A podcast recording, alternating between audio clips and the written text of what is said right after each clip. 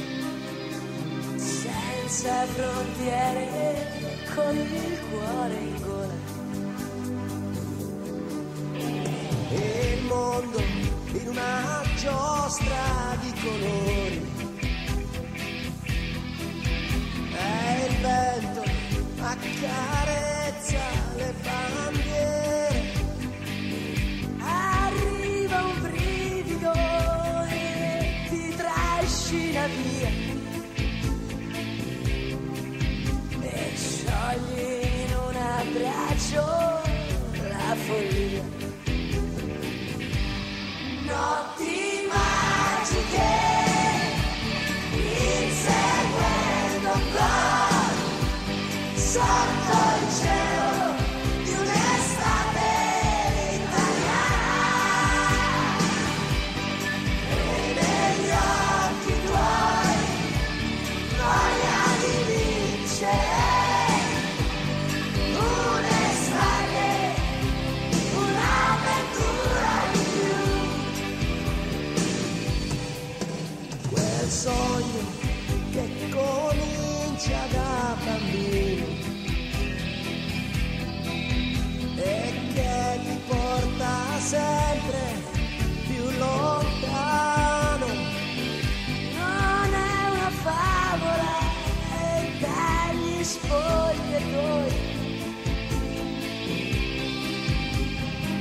escono i ragazzi e siamo noi.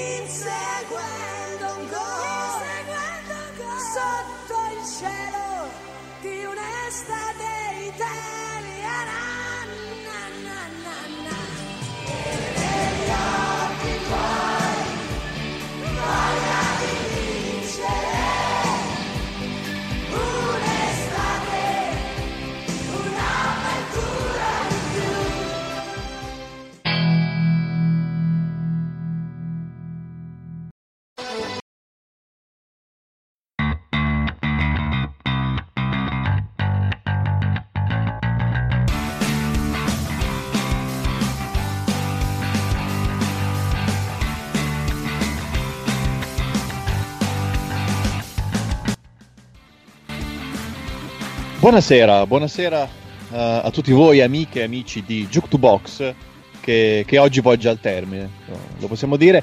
E, mh, qualche mese fa abbiamo pensato che oggi eh, saremmo stati qui a parlare degli europei del eh, 2020 e invece siamo qui oggi a parlare dei mondiali del 90. eh. Ehm, come come bella eh, questa cosa? La vita, la vita in come, generale. come bella la vita quando ci si diverte. Eh, pri- vi presento chi è qui con noi perché siamo in tanti prima di procedere.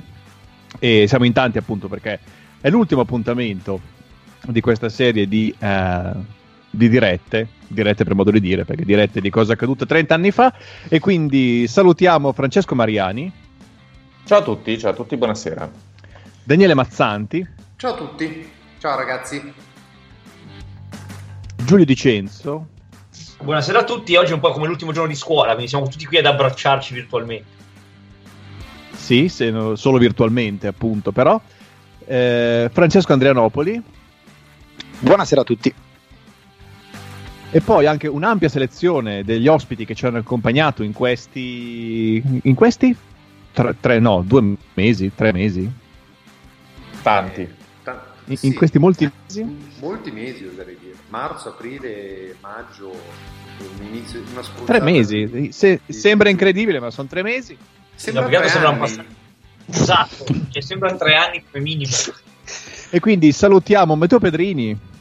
Buonasera a tutti, siete bellissimi e sessuali.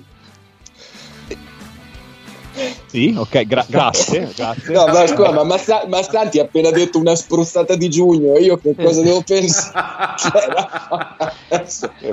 Pe- Pe- Pedrini in condizioni pietose alle 19.43. cioè, Non, non, non oso immaginare alle 22. Partiamo malissimo. Eh, salutiamo Enrique Julian Gomez. Hola, hola, buonasera. No, no, ora ognuno faccia, eh, reciti se stesso, vi, vi prego. Ma se non coprivo un buco, Marco. Vabbè, c'è anche Enrique che, che non, non Che c'è comunque, io no- C'è. non lo sento ma c'è, poi verrà. Fabio Pisanu Ciao a tutti. e Antonio Cunazza. Buonasera, ciao a tutti. E, e non è- e qualcuno si aggiungerà ancora, ecco, insomma. Mm, Bell'assembramento. Sì, potrebbe arrivare un direttore dannata. Sì, abbiamo anche fatto, abbiamo fatto il- l'estrazione anche questa volta. e cioè, abbiamo un vincitore che si paleserà poi nel corso della, della telefonata. Ma appunto, dicevamo, eh, siamo qui per Italia-Uruguay dei mondiali 90, eh, per un motivo molto semplice che 30 anni oggi iniziavano eh, i mondiali di Italia 90. Eh, noi però più in là, a lunedì 25 giugno 1990, quando i titoli dei giornali erano Dublino, l'Europa al bivio, la Thatcher frena sull'unione monetaria e gli aiuti all'URSS, avanzano Germania e Argentina, doppietta della Ferrari in Messico, e treni Che- che soppressi. nel, 90, nel 90 la doppietta della Ferrari era una cosa veramente eccezionale. Treni soppressi, stazioni nel caos, convogli fantasma sono dovuti partire senza passeggeri. Questo perché i macchinisti non scioperavano, ma il resto del personale sì, e quindi partivano dei treni però vuoti. Bello. Che è una cosa molto bella. Cioè, scio- scioperavano i passeggeri. in No. pratica sì, in pratica sì. Eh, abbiamo anche ovviamente una top 10 del 23 giugno, cioè di due giorni prima, e che come vedete sarà molto segnata da- dagli imminenti mondiali, cioè no, non erano più imminenti, erano già a metà. Al decimo posto Nothing Compares to You di Sinead O'Connor. Al nono ti avremmo avrò. dovuto, avremmo dovuto invitare il tank, se non sbaglio. Il Sinead O'Connor che in quegli anni era la, così, la regina della trasgressione perché che ricordiamo che stracciò una foto di Voitila durante un concerto eh, poi era rasata in tempi in cui se eri rasata o eri malata o eri lesbica o eri comunque non si sa bene cosa e veniva guardata malissimo e quindi sì, un personaggino non da Eh, nulla. ric- ricordiamo poi che eh, Voitile, essendo vendicativo, poi strappò una foto di Sinead O'Connor durante, durante la- l'Angelus, durante l'Angelus, esatto, esatto, ricordiamo il, gran- il grandissimo Carletto Facciatonda. Tra l'altro è un pezzo di Prince. Nothing Compares to You è un pezzo di Sì, Prince. sì, sì, sì. Tra l'altro Vero. volevo dire che in realtà col tank mi ero confuso perché il tank se non sbaglio era innamorato di Dolores O'Riordan. della, Dolores della cantante dei O'Riordan. Cranberries. Ma Ma Esatto. io sono, Dolores. sicu- sono sicuro, che, sono sicuro che, che il tank avrebbe sicuramente un aneddoto anche su O'Connor. No, ma Dan, pensavo, da come sei intervenuto adesso, pensavo che volesse salutare Prince e sarebbe stato peggio. tutto sommato. Sì, probabilmente sì. Al nono posto Io ti avrò. ho detto, eh, tra l'altro, quando ho detto tra l'altro un pezzo di Prince pensavo che ti desse l'Angelus, dicevo caspita, pure il Vaticano, va bene, Eh, ma, eh, ma- ma l'Angelus, l'Angelus Funky eh, eh, esiste, eh, l'ha, l'ha scritto Prince. certo, canto gregoriano, poi quello dopo Prince, ci sta. Al nono posto ti avrò di Enrico Ruggeri. All'ottavo To Be Number One del Giorgio Moroder Project, Oh, che che credo bello. fosse Giorgio Moroder da solo e basta. Eh, Che era Notti Magiche cantata in inglese. Esattamente, Eh, che- che, era la è già- originale, potremmo dire, o mondiale. È già del spot, esatto, è già, spo- è già soundtrack dello spot della Parmalat. Ah, ok, non lo sapevo. E qua si vede Al- che sono vecchi. Al settimo posto Policy of Truth dei Depeche Mode. Uh, Poi abbiamo The Power, Snap. Sotto questo sole di Francesco Baccini e Ladri di biciclette. Eh, Vogue Che era Giorgio Moroder, in realtà. no? No, io scu- scu- scusa, eh, io vorrei aprire una parentesi. Io conosco una persona che cantava sotto questo sole di durante quell'estate però diceva, e eh, saluto Cristiano che ci sta ascoltando, che lo conosce anche lui, diceva sotto questo sole Rossi gonfiatore, perché credeva dicesse così. Prego. Al terzo posto, Vattene Amore di Amedeo Minghi e Mietta. Eh beh, Pezzone. Che pezzo. E, e qui pazzesco. pensate cosa sarebbe stato vincere i mondiali con eh, Trottolino Amoroso Duda da da. Eh? Eh. Eh, al secondo posto I Can Stand It di 24-7 e al primo posto ovviamente Un'estate italiana di Gianna Nannini ed Edoardo Bennato eh, che è la versione in, italia- in italiano del pezzo che è all'ottavo posto. Comunque molta autarchia, diciamo. Esatto, tra l'altro esiste anche poi una versione in spagnolo di Notti Magiche, sappiatelo, inciso da una cantante paraguayana per, per qualche motivo. Che, che io bramo tantissimo e che andrò a ricercare nel- durante il primo tempo. Sì, che adesso ha 70 anni, però. Non lei, la, la canzone andrò a cercare. Ah, Eh, ma abbiamo anche 10 curiosità su questo mondiale di Italia 90 eh, che eh, ci ha eh, girato appunto Matteo Pedrini dal libro Virus, la grande sfida di Roberto Burioni e Gabriele Cirilli, edito da Rizzoli nel 2020, quindi ma- magari ancora non l'avete letto, ecco. no? Potrebbe essere. Eh, è curiosità che... di, di, Sì, sì, no? di- Ma chi è Sì. Tatiana? Eh, quella Eh, grande so. ha scritto, ha scritto il libro insieme a quattro mani, insieme a Burioni, sulla- sul coronavirus. Allora, iniziarono l'8 giugno del 1990 a San Siro con la gara inaugurale tra i campioni in carica dell'Argentina e gli esordienti della na- nazionale Elettrauti del Bangladesh. A poche ore dal fischio d'inizio, gli avversari di Maradona e compagni furono però richiamati in patria in tutta fretta per un intervento sulla centralina della Fiat eh, 131 di Shahabuddin Nazimuddin, geometra del catasto di Rangamati, molto amato in patria.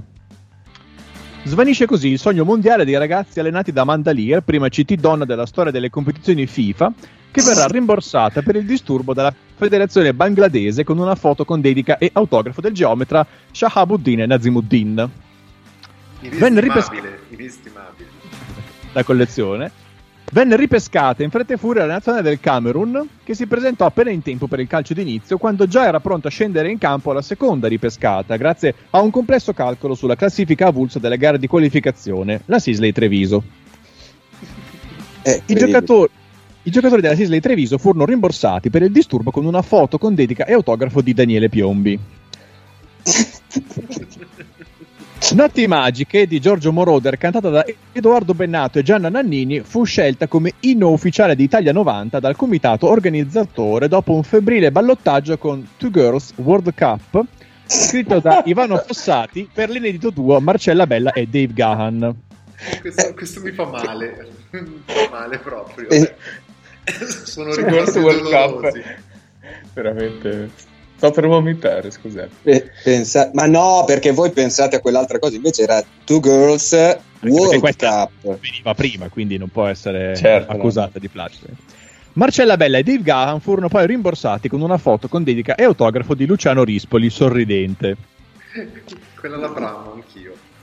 Il comitato organizzatore, presieduto da Luca Cordero di Montezemolo, comprendeva anche, fra gli altri, Roberto Pregadio, Maurizio Mannoni, Rosanna Lambertucci, il piccolo Adriano Pantaleo, Scialpi, Saddam Hussein e quello blu dei Power Rangers.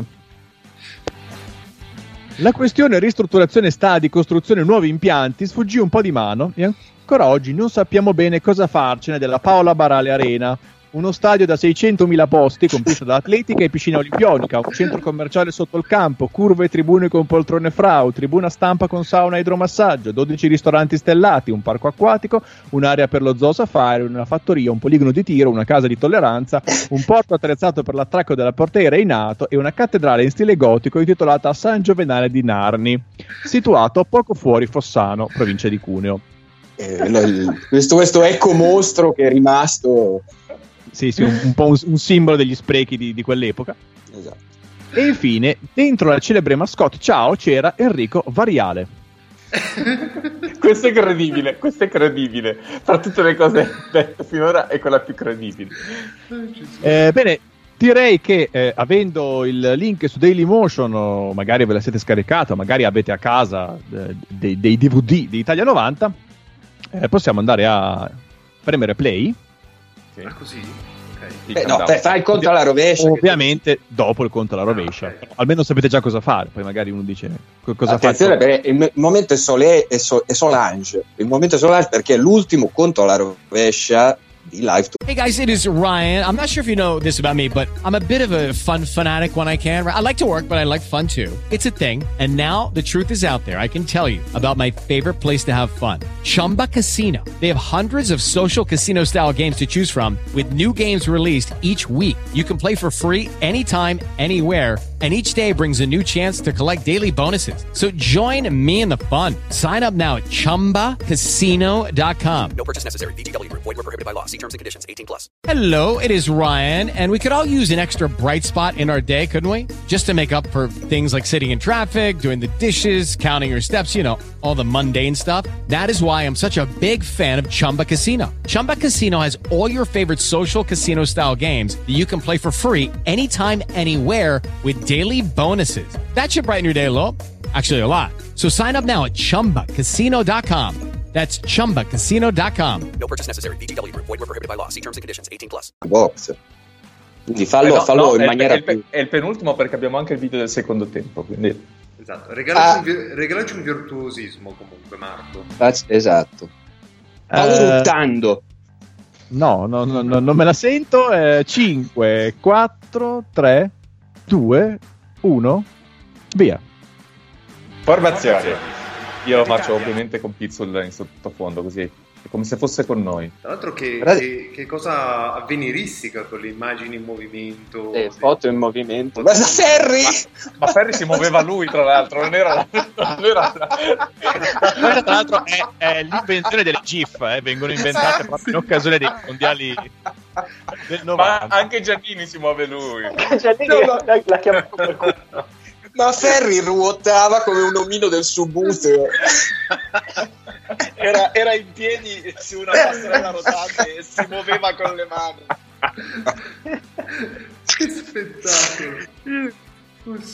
Questo non la ricordavo. E adesso vediamo l'Uruguay. L'Uruguay invece avrà si muove- si dozzinali dei numeri, avrà. Ah, Ah, ci sono... È in movimento anche loro. Oddio, chi è? Eh, Gutierrez e, e Ah. giocava nella Lazio. È il Pipita. Ma, De, ma De Leone e Giallini, ragazzi. Dominguez e il freddo. Tra l'altro io credo incredibilmente di essere indietro di un secondo e siamo partiti da un minuto. Non so come Per- sia stato. Gli possibile. uruguayani o stanno fermi oppure si guardano intorno chiedendosi ma cosa cazzo Esatto, è questa esatto. cosa più o meno. Oppure qualcuno C'era- li chiama e si girano improvvisamente. Ecco il Pato Aguilera. Guarda chi era. Ma ragazzi, che, che mallet nel 90. Mullet era Sì. qui alla- a- al culmine E della sua- ovviamente. La cosa Eh, incredibile è ovviamente. Tava- cioè, Esatto. questo grande cerchio di Oscar Washington Tavares. No, ma eh, comunque c'era Perdomo nella formazione Ciro Ferrara che fa il napoletano che saluta.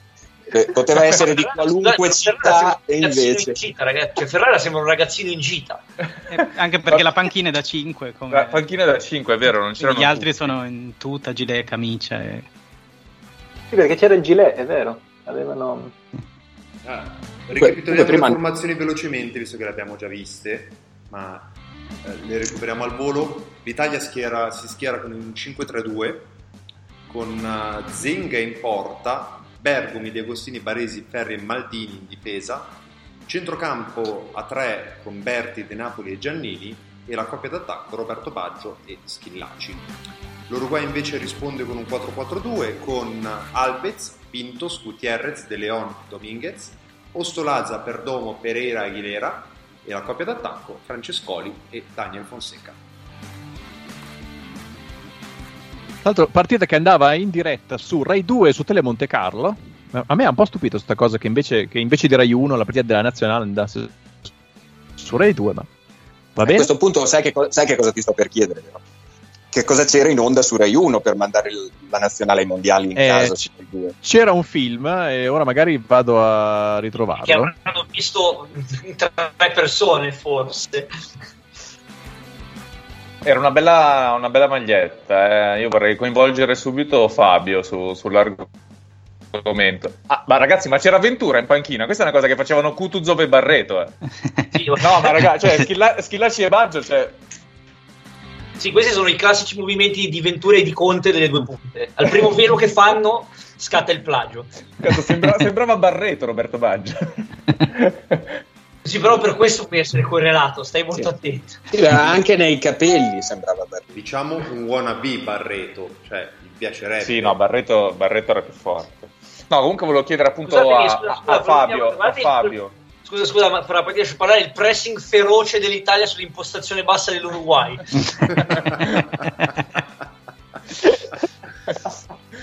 Vabbè, ma c'era, c'era il retropassaggio al portiere, quindi Che cazzo, ri- alto. eh, che cazzo ridete? Era il 90. È, è- è normale. No, volevo so, chiedere st- però a, a Fabio se questa è stata la maglietta più bella della nazionale. Mm. Uff, non io lo so. personalmente preferisco quella di USA 94, io personalmente. Usano È sempre- è di Adoro anche quella, giusto?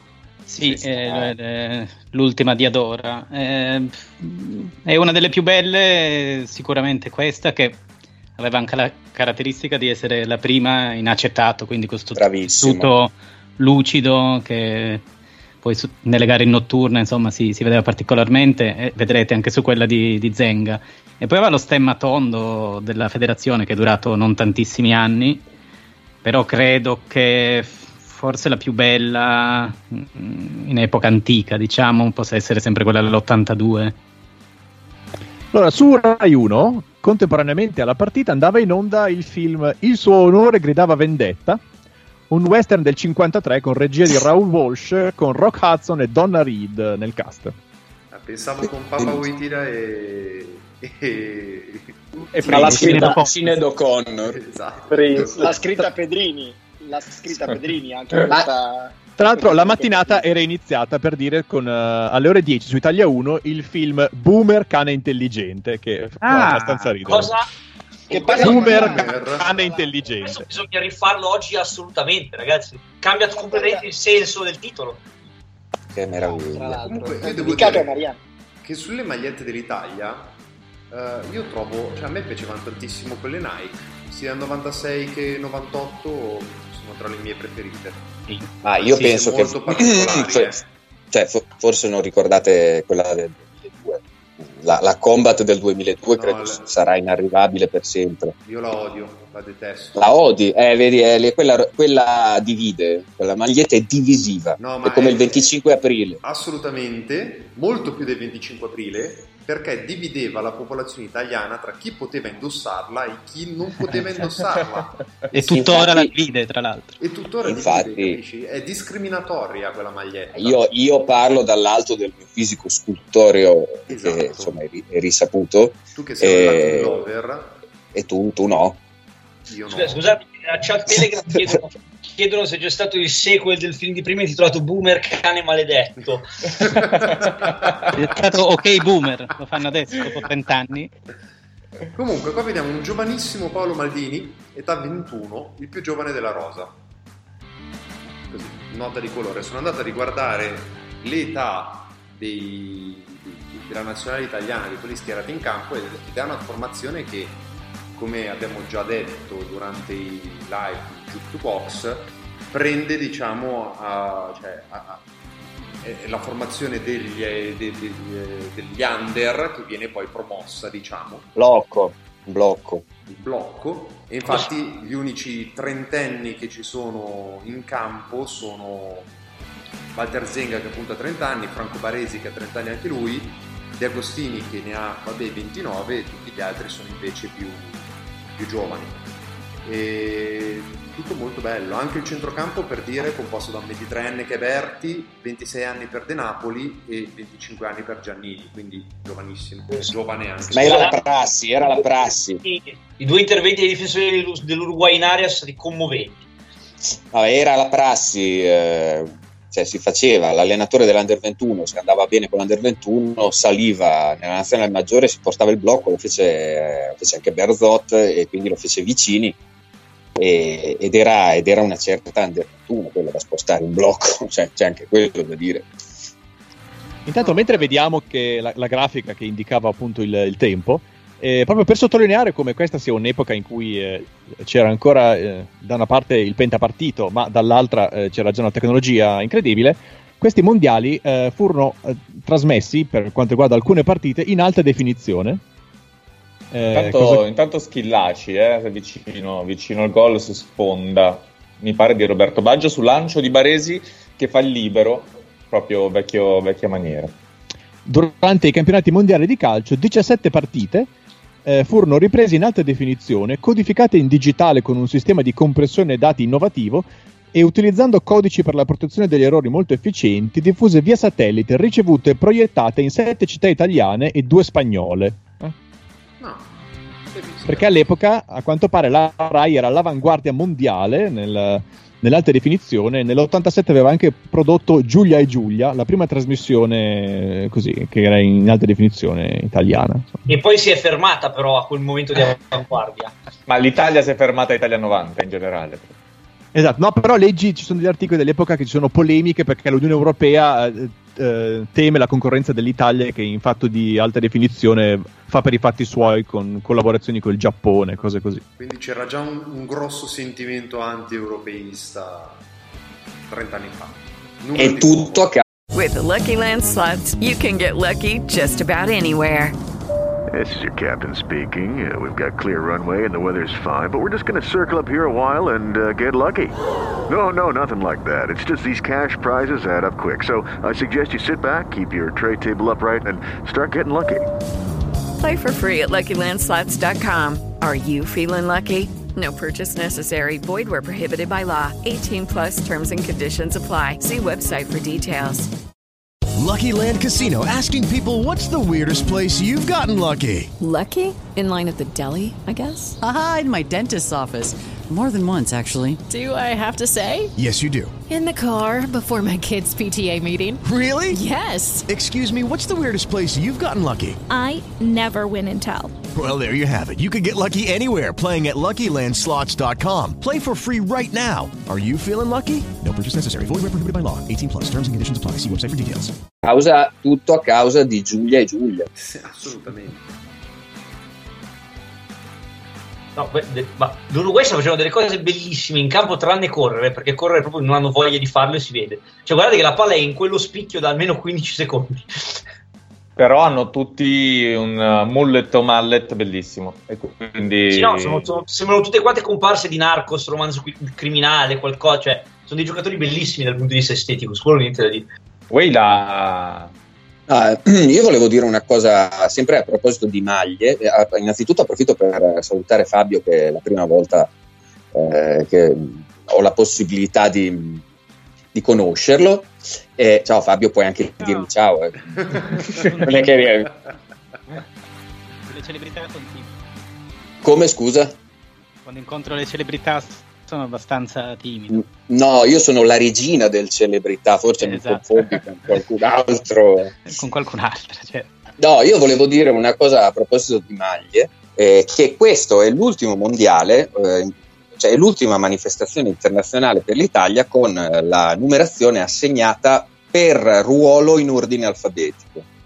Eh, Integralmente sì.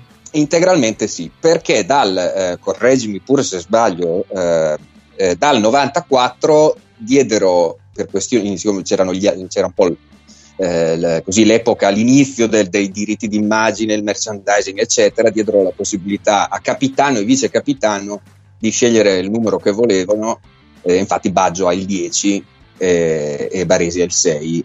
Invece qui, eh, quindi ci sono dei numeri eh, strani perché veniva eh, usato il criterio 1, 12, 22 i tre portieri e poi si andava in ordine alfabetico ruolo per ruolo. Quindi eh, trovare un Ancelotti col 9, eh, un Nicola Berti col 10 eh, era così, era, era buffo, non mai quanto qua- eh, quando facevano il- l'ordine alfabetico integrale di tutta la rosa.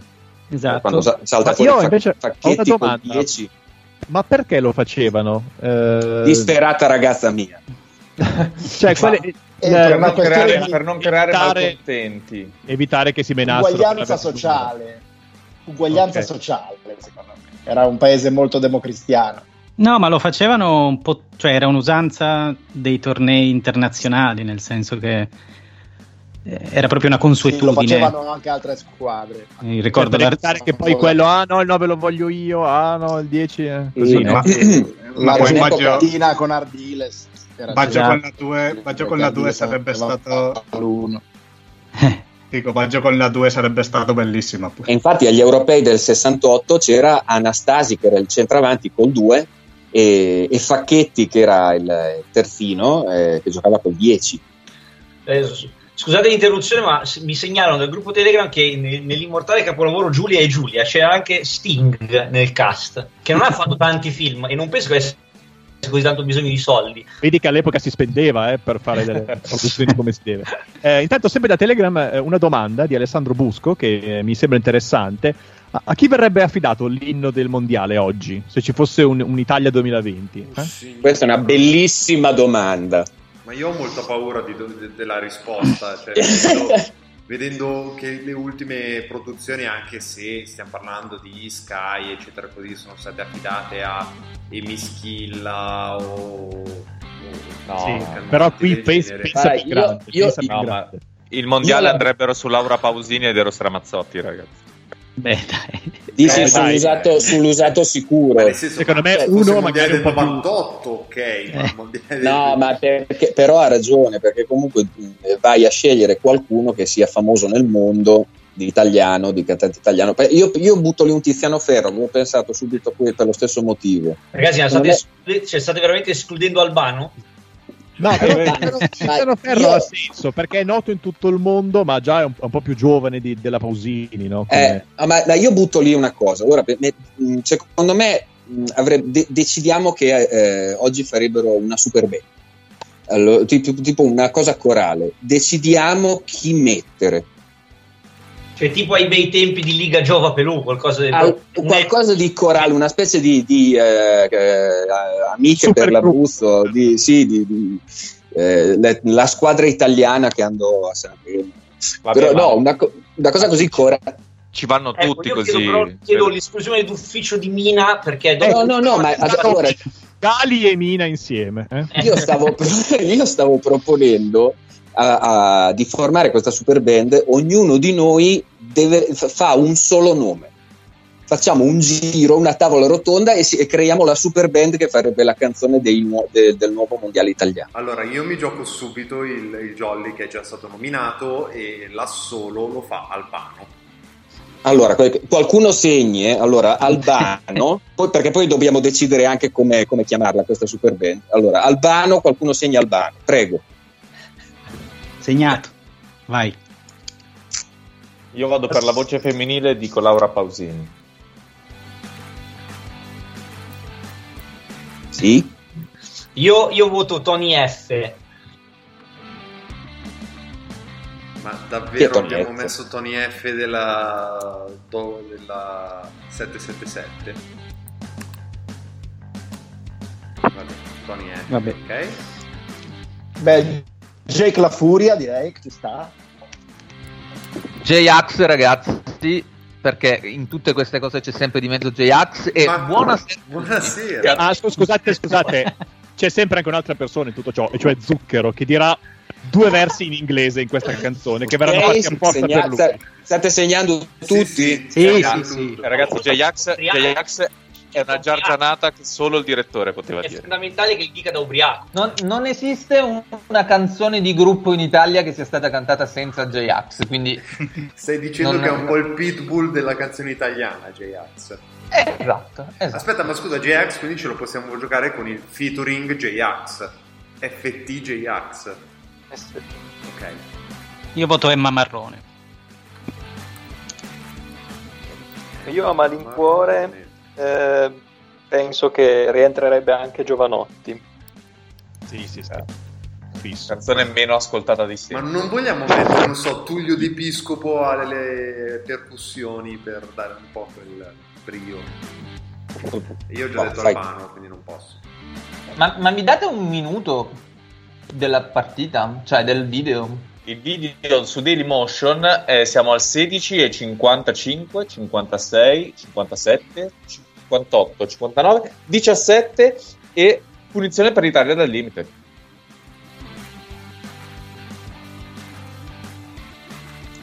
Quanti ne mancano? Allora, al momento Beh. abbiamo Albano, Laura Pausini, Tony F, Jake La Furia, J-Ax, Zucchero, M. Marrone e Giovanotti. Perfetto, mi sembra una, una grande fotografia del paese. Eh, eh, allora io, io La quota eh, indie, ragazzi, la quota io, indie. io ragazzi aggiungo eh, io devo ancora dire la mia io però Sei tu, Eh. la quota indie è Pedrini. no, io, me- no, io, io metto eh, Luca Sardella Bello. Che secondo me scrive anche il testo. Sì, Cioè, rilanciato il, da testo, il testo potrebbe scriverlo Tony Renis, ragazzi, per quanto mi riguarda. Tra l'altro, avete citato Tullio D'Episcopo e Tullio D'Episcopo suonò eh, durante la cerimonia del sorteggio dei mondiali.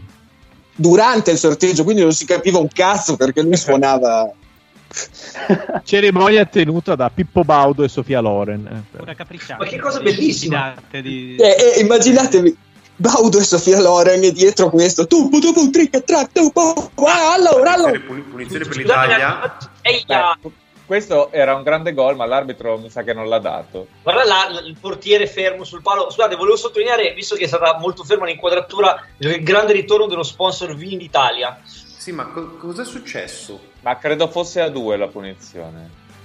e, e qua io ho un Sì, non sì, è che era, guardano due, era due, era due, Ah, sì. braccio alzato, è vero. Braccio alzato. Questo mi ricorda un gol di Adriano contro la Juventus. Sì, però che gol che aveva Vabbè, comunque la super, band, la super band è completa. Scrive la, la- la canzone la scrivono ehm, Tony Renis e Tommaso Paradiso perché non si fa niente adesso senza passare da lui. Bene, bella. Potrebbe venire molto molto bella. Dobbiamo solo convincere la FIFA a fare un mondiale. No, chie- chiediamo, chiediamo agli amici a casa, vista questa super band, come la chiamerebbero e possono scrivercelo su, su Twitter, su Telegram. Possiamo dire che nel frattempo, cioè nel 1990, non una partita proprio scoppiettante. No. Beh, d'altronde è una partita di eliminazione diretta, quindi insomma. It is Ryan here, and I have a question for you. What do you do when you win? Like, are you a fist pumper? A woohooer, a hand clapper, a high fiver. I kind of like the high five, but if you want to hone in on those winning moves, check out Chumba Casino. At chumbacasino.com, choose from hundreds of social casino style games for your chance to redeem serious cash prizes. There are new game releases weekly, plus free daily bonuses. So don't wait. Start having the most fun ever at chumbacasino.com. No purchase necessary. Group. Void were prohibited by law. See terms and conditions. 18 plus. With Lucky Land slots, you can get lucky just about anywhere. Dearly beloved, we are gathered here today to. Has anyone seen the bride and groom? Sorry, sorry, we're here. We were getting lucky in the limo and we lost track of time. No, Lucky Land Casino, with cash prizes that add up quicker than a guest registry. In that case, I pronounce you lucky. Play for free at LuckyLandSlots.com. Daily bonuses are waiting. No purchase necessary. Void were prohibited by law. 18 plus. Terms and conditions apply. See website for details. C'è della tensione. Sono gli ottavi di finale, siamo a Roma, cioè è tosta. E per dire chi erano i tre che avevano sorteggiato le avversarie dell'Italia, eh, erano Sofia Loren, Giorgio Moroder e Luciano Pavarotti. eh. Ma Eh, che roba ma- prettamente italiana, Ma veramente. tipo, ma erano bendati come i bambini dell'8 alle 8 oppure... Ma io, ma io, Sarà io stato un lo altro- scandalo delle palline calde, palline fredde. Ecco, no, in questo vi dico, nasce all'ultimo momento la necessità di fare in modo che il gioco dell'urna non dia proprio tutti i risultati ipotizzati dai giornali. Cioè delle serie, eh, non facciamoli proprio uguali perché magari poi qualcuno se ne accorge, ecco. No, comunque io voglio, cioè, voglio anche un nuovo show con tutti i sorteggi, perché questo promette benissimo, ragazzi. Tra l'altro in questo spettacolo eh, Sofia Loren venne fischiata quando disse che il suo giocatore dei sogni era Maradona. Beh, non, Aia, non la che- mossa più intelligente. Questo è un calcione proprio Un così. calcione clamoroso. Vabbè, ma era aperti, quindi ci sta. E tutto Ah, quindi fu a rischio l'urlo- perché eh, a causa di uno sciopero dei cameraman, 80 dei quali non si presentarono. E Pippo Baudo chiamò eh, Grondona, il dirigente argentino, Maradona. questa è la sua gaffa. E Pavarotti cantò O Sole Mio. E, e- qualcuno ebbe da ridire perché que- Napoli non è più quella Napoli lì della Pomarola, eccetera. Quindi tutto molto italiano. insomma. Io, io- però, però senza i social a, a gonfiare tutto e a rompere i coglioni su ogni cosa. Un peccato. Pensate io che bello. Provo, a indovinare i tre estrattori del sorteggio del nuovo mondiale italiano. Vai. La butto lì. Allora, avevamo detto Pavarotti, Moroder e Sofia Loren. Sì. se Allora. qualcuno segni tutto, perché poi quando vinciamo l'appalto per i mondiali eh, abbiamo già i numeri. Allora, la butto lì. Vabbè, Bocelli, facile. Charlie Vabbè. Charles. Fa- facile, facile virgola, cioè nel senso.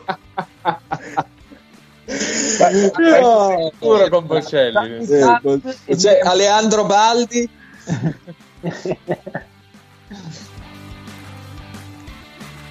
No, io eh, si- sicuramente lo presenterò la, la Leotta. Le 8. Però quindi, quindi non può sorteggiare, mettiamola così. Leotta e Amadeus, perché tanto Sì, sì, sì. Amadeus c'è sempre in queste cose. Quindi Fiorello è un, se c'è Amadeus, Fiorello è uno dei tre che, che sorteggia.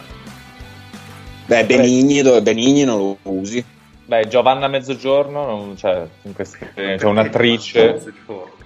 La Leone, Perché- ragazzi, dai, via. Miriam Leone, dai. Poi ragazzi, guardate, dal gruppo Telegram giustamente ci dicono che ci deve essere Gigi D'Agostino ai sorteggi.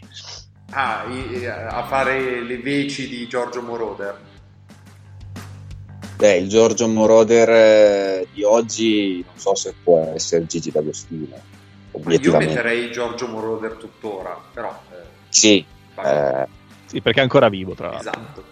Ma qua nel frattempo eh, Baresi Franco, anzi Franchino, è stato ucciso da un intervento killer, ma si è tirato su con le... Con le gambe leggermente alte. vagamente alte. C'è stata quell'inquadratura sulle ASICS eh, di Franco Baresi. eh, mh, chi è qua? Fleccio. Fleccio sei l'unico che può aver giocato con quelle scarpe. Può darsi, può darsi. No, nel senso- per- avevo le Patrick in realtà. Le... Ah, beh, tu eri uno da Patrick. No, perché sì, io que- ho- le ho avute quelle ASICS, lì, proprio quel modello lì di Baresi, erano una cosa commovente, quindi proprio questa è una cosa per, per eh, nerd. Io invece Baresi me lo Peraltro ricordo tu- con le lotto verdi, cioè con queste scarpe qua che ha invece che è Giannini. Ma Baresi, Baresi ha giocato gli ultimi, gli ultimi anni di carriera con eh, le fila. Baresi ha avuto le fila che le, le avevano lui, e Veron e qualche altro. Un periodo in cui la fila aveva tentato la strada del, del calcio. Del calcio con, eh, con una tomaia molto particolare perché l'avampiede era eh, zigrinato, era di un colore leggermente diverso ed era zigrinato per eh, un miglior controllo della palla anche col bagnato. eh. Era una, una scarpa interessante che non ha avuto sì. Intanto ci ricordano Invece giustamente Pedro- che Bocelli ha commentato alla finale di Euro 2000. Questo è delle cui, che fa più ridere nella storia dell'uomo. per cui un sorteggio per lui eh, sarebbe una passeggiata. eh. Però. Ma eh, Marco, visto e che siamo commentato meglio all'ultimo, di Pizzul, peraltro. visto che siamo all'ultimo episodio del Live to Box, vorrei farti notare che anche a Italia 90 e anche in questi ottavi di finale c'è la bandierina a metà campo. Cosa sta Tanto- succedendo, È, ragazzi? è partito un telefono di quelli Ah, sì, a disco. a disco, bravo. Bandierina a metà campo nel 90, però mi devo dire mi sorprende comunque. La Ola, la Ola, ragazzi. La Ola. Io avrei fatto anche perdere la partita a tavolino all'Italia. Ragazzi, c'è stato un tiro in porta dopo un tentativo di omicidio da parte del difensore. Sì, un tiro sì, in porta. Bergomi. Be- Bergomi ha provato a fare il fallo da rosso fuori dall'area. Infatti. Invece, comunque, volevo dire, molto italiani e autarchici anche gli sponsor Grana Padano e Alfa Romeo. Comunque, eh, prima hanno inquadrato la Ola, che era il grande must di quei mondiali, e- ma non so se vi, vi ricordate, ehm, anche qui chiamo in causa ragazzi, Fleccio, ma per- che, che interventi stanno facendo? Cioè, Veramente, Ah, oh. ah, L'arbitro tanto è inglese, se, se non sbaglio, quindi fa, fa correre. no, dicevo solo, era il periodo in cui allo stadio si cantava a Leo. È vero. È vero. Eh, sì. Durante, durante Italia 90 cantavano Leo. Che bella scivolata, Eh, ragazzi. Palla Eh, piena, eh. poi- la Sì, palla. l'arbitro è l'inglese George Corney di 49 anni. Ma non sono tanti per un arbitro? Sì, infatti a oggi non sarebbe più possibile perché poi dopo che si è ritirato, eh, qualche anno dopo hanno abbassato i limiti. eh. Il limite adesso è internazionali, 45. no? 45, mi sembra, sì. E, e tu dici che questo, questo fa nascere grandi insinuazioni sul fatto che questo fosse inadeguato. Io vorrei sapere il suo conto in banca, però non so se Fleccio è mm, al corrente. No, non mi risulta particolarmente facoltoso, sempre dando per scontato che credo che tutti gli arbitri che abbiano arbitrato l'Italia in quel mondiale lo siamo diventati in qualche modo. Ecco, Ecco. a, a questo proposito, quanto è uno smarco per la nostra reputazione il non aver vinto un mondiale fatto in casa nel 1990? E tentato di aggiustare in ogni modo, tra l'altro. Vabbè, ma la, la scelta organizzativa di- della- del luogo della semifinale, diciamo che è, è stata un po' la, la falla di tutta questa organizzazione montata ad hoc per l'occasione. Sì, però noi che stiamo continuando dopo 30 anni ancora la, la colpa a- al fattore ambientale che io voglio dire. No, no, ma io non parlo del, del fattore ambientale, è che quanto Maradona si sentisse a proprio agio a giocare con- in, Eh, dico, sto, sto dicendo quello, sì, è stata una... Poi i tifoso in realtà non hanno tifato Argentina, cioè non- non- non... No, c'era una frangia, c'era una frangia. Ma poi chi è stata l'ultima a vincere a casa il mondiale? La Francia di Francia. La Ah, Francia nel 98? Eh beh, perché poi, poi era difficile. Il Brasile mi pare non ce l'abbia fatta nel 2014. Di poco, Esatto. però. La Germania. Non è Germania neanche il Sudafrica nel. Non ce l'ha fatta, la Corea del Sud ci ha provato il più possibile, diciamo. ma- Anche di noi più nel 90. spudorata di noi nel 90, Eh, anche la Russia ci ha provato un bel po', eh. Sì, è vero, vero. Anche perché quell'Argentina a Napoli in semifinale era un po' era, era fuori previsioni complete perché arrivò terza, mi sembra, nel girone. Eh, quindi non doveva essere da quel Sì. lato lì. Per quello dico, per quello dico sì, ok, era stata una, una, una piccola leggerezza per non prevedere la semifinale con l'Argentina a Napoli, però santo Dio. Va bene, Antonio, comunque, dato che, dato che sei comparso, io dopo voglio un tuo commento sugli stadi dei 90, a proposito di cose che stiamo ancora pagando oggi. Eh, Lo sapevo che mi avresti tirato dentro a questa cosa. Eh, Io vorrei solo, vorrei, solo, vorrei solo ricordare, iniziando questo discorso, che uno dei due stadi nuovi è stato tirato giù. Quindi, Eh, Esatto. il mio, però, con una particolare attenzione al mio preferito in assoluto che è San Nicola di Bari. vabbè, ma quello è il, è il preferito vabbè. di tutti. Ma pri- no, scusate, prima di sapere della Paola Barali Arena Sì, certo, certo, certo. Però io, Certo. io l'avrei voluto direttamente intitolato a Matarrese, anzi ai Matarrese, sarebbe stato molto più bello, molto più realistica anche come cosa direi. eh beh, però è No, di, l'ha di fatto a proprietà. Fossano. Dovevano, dovevano donarlo a loro e doveva diventare una cosa loro, di loro pagato da noi, ma di loro proprietà. Sì, Però, lo sai, se lo fai a Fossano, eh, lì forza lo dedica a Paola Barali. Eh, hanno recentissimamente messo i nuovi, i nuovi seggiolini al San Nicola. Così, giusto per dirvi che comunque si continua a lavorare su quello stadio lì. Ade- adesso che parliamo di, di stadi, stavo guardando qual era la versione, itali- eh, la versione in spagnolo di un'estate italiana. Tu, l'hanno- beh, sì, sei il nostro consulente musicale. E, la- e l'hanno mal tradotto e l'hanno, chiam- e l'hanno chiamato in spagnolo un stadio italiano, quindi uno stadio italiano. Ma Che è, bellezza! belli- è bellissimo. E quindi il ritornello cosa dice?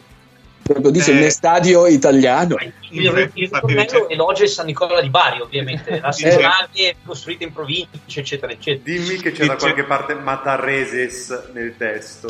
Eh, no, quasi, ma, ma non c'è. Ma dice Noches mágicas inseguendo un gol bajo Canta. cielo di un stadio italiano. Cioè, quindi Canta- sotto il cielo di uno Eh, stadio, insomma, infatti. come regge. Sotto il cielo dello stadio. Eh, questo Peraltro, cioè, mi, mi- porta Che tra grande immagine, non so, di due fidanzati che si baciano sotto il San Nicola. cioè. Juan, Juan, Juan, la puoi cantare per favore? Eh, poi c'era, c'era cioè, se no sarebbe stato Ver- Verano, cioè molto più bello il stadio. Cioè, secondo me, io, so- io sono a favore di questa, di questa scelta. Però verano italiano a me piaceva. Infatti, dico. va, no, va bene con la rima pure, ma forse non lo sapevano tradurre, è possibile. No, che es magiques. Com'è che fa? E poi canta Susan Ferrer, paraguayana, argentina. Adesso Cos'è aspetta, questo? vado, vado assolutamente a cercare il testo. E chi la, poi chi la, chi la cantava? Un Iglesias. No, una tale Susan Ferrer, paraguayana e argentina. questa cosa del cielo, del sotto il cielo dello stadio è la cosa che dice sempre Mauro Suma in telecronaca. eh, Sotto il nostro sotto- cielo, giusto? Sotto il nostro cielo, nel nostro stadio. Quindi eh, ha, un- ha comunque un suo valore Ma dice anche sotto È una citazione della Severina Ferrer che, probabilmente, che probabilmente Suma, eh, di cui ha acquistato i servigi in qualche fredda notte milanese. Ma possiamo dire che quindi Suma è nel 3020 mentre noi siamo meramente mille anni dietro lui? Tra l'altro, tornando velocemente alla partita, eh, De Napoli ha crossato con la trivela. Che Sì, bello. Bello. Che gesto. E poi ha cercato di ucciderlo, giustamente. Però... De Napoli ha preso tanti di quei calci in, in 20 minuti. Quindi Quaresma ha visto i mondiali del 90, no, non credo. Però eh, Sì, sì, ha- sì, si, è ispira- si è ispirato a. Cioè, sulla a De fascia sinistra dell'Uruguay stanno praticamente cercando in tutti i modi di dire ragazzi qua non ci dovete giocare cioè dovete proprio girare a largo No, però eh, torniamo ad Antonio sul discorso stadi. Sì, eccomi. Presente. Carta bianca, vai. Quanto- Attenzione, Baggio, quasi gol. Fuori gioco, fuori gioco, quindi vai vai pure.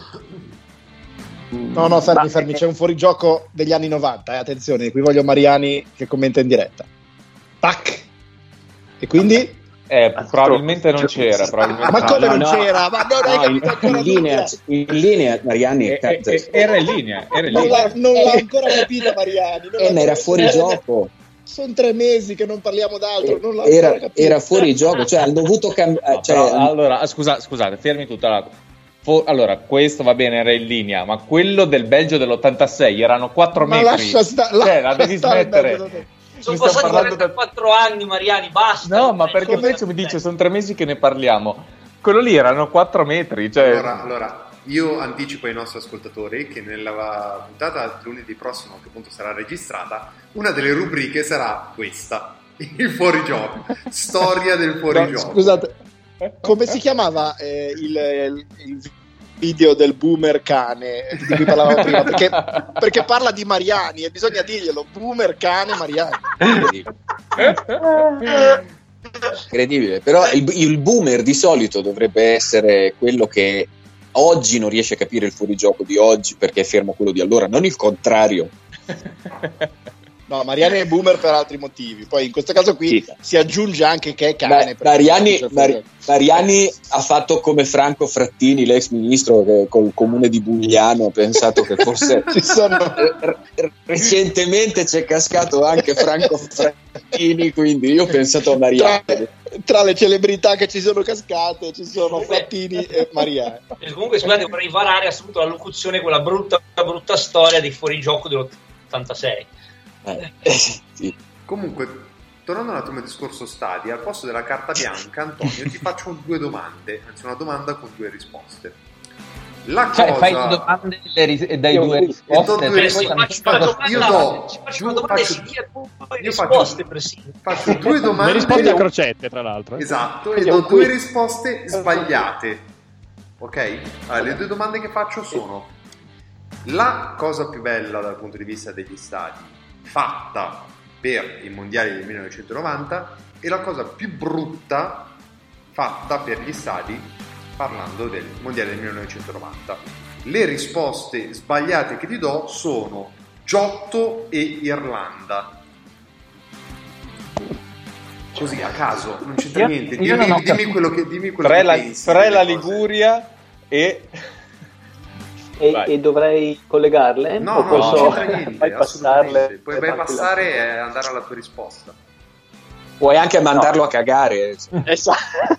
Tra l'altro, a me, tra l'altro ragazzi, porca Scrivo di quella maledettissima, mi è partita la pubblicità nonostante la di block. Non è Eh, anche a me, anche a me, anche a me, anche a me. È morto tutto, A me no. non c'è più Sono- niente, non c'è più niente. Prossimi. Bastarda la Juve, non c'è più niente. Sì, anche a me. Allora, credo che se dobbiamo trovare una cosa veramente positiva, posto che faccio fatica, ehm, però probabilmente il Ferraris è la cosa più positiva in senso assoluto. Perché... Cioè, figurati quelle negative. Esatto, esatto, perché, perché credo Quelle che negative Ferraris sono, che sono kai- cioè, quelle negative sono i kaiju di Pacific Rim praticamente.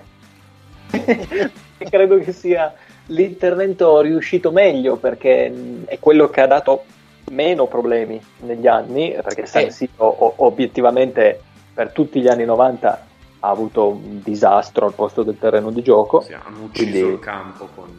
Era- eh, però, però comunque strutturalmente San Siro ha, ha- ha assunto una conformazione che è diventata, scusate la parola, conica.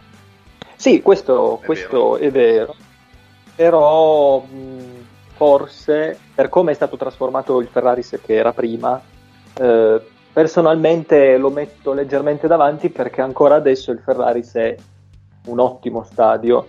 e sì, mentre, sì. mentre- mentre su San Siro eh, sappiamo bene la No, divisione. no, no, no, però sì, il, il Ferraris, quanto- Ferraris e San Siro nell'immaginario collettivo sono entrati con eh, la, la conformazione del 90, d- apposita. Ah, Antonio, vuoi ricordare ai nostri ascoltatori quali modifiche furono fatte al Ferraris, così giusto per dovere di cronaca?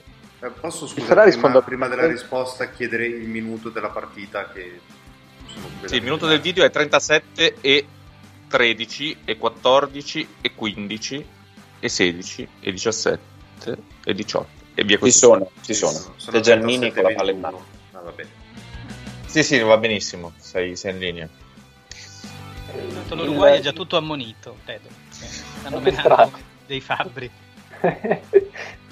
Eh, il Ferraris eh, fondamentalmente fu trasformato perché di fatto non, rima- non rimase nulla delle gradinate precedenti, eh, ma venne confermato eh, l'impianto rettangolare che già era proprio dello stadio, fu leggermente ampliato, diciamo così, in altezza, costruite queste, questa sorta di torri angolari che sono un po' la cifra stilistica dello stadio, un po' per come lo riconosciamo, con questo rivestimento eh, ma- sul rosso, di colore rosso, con queste finestre molto, ehm, come dire, molto semplici, no? questi spazi che si trovano rettangolari o obliqui eh, che segnano un po' il, il- lo, stadio, lo stadio del Genoa e della Samp. E, Ecco, e scusa, scusa la, domanda, la domanda da uomo della strada.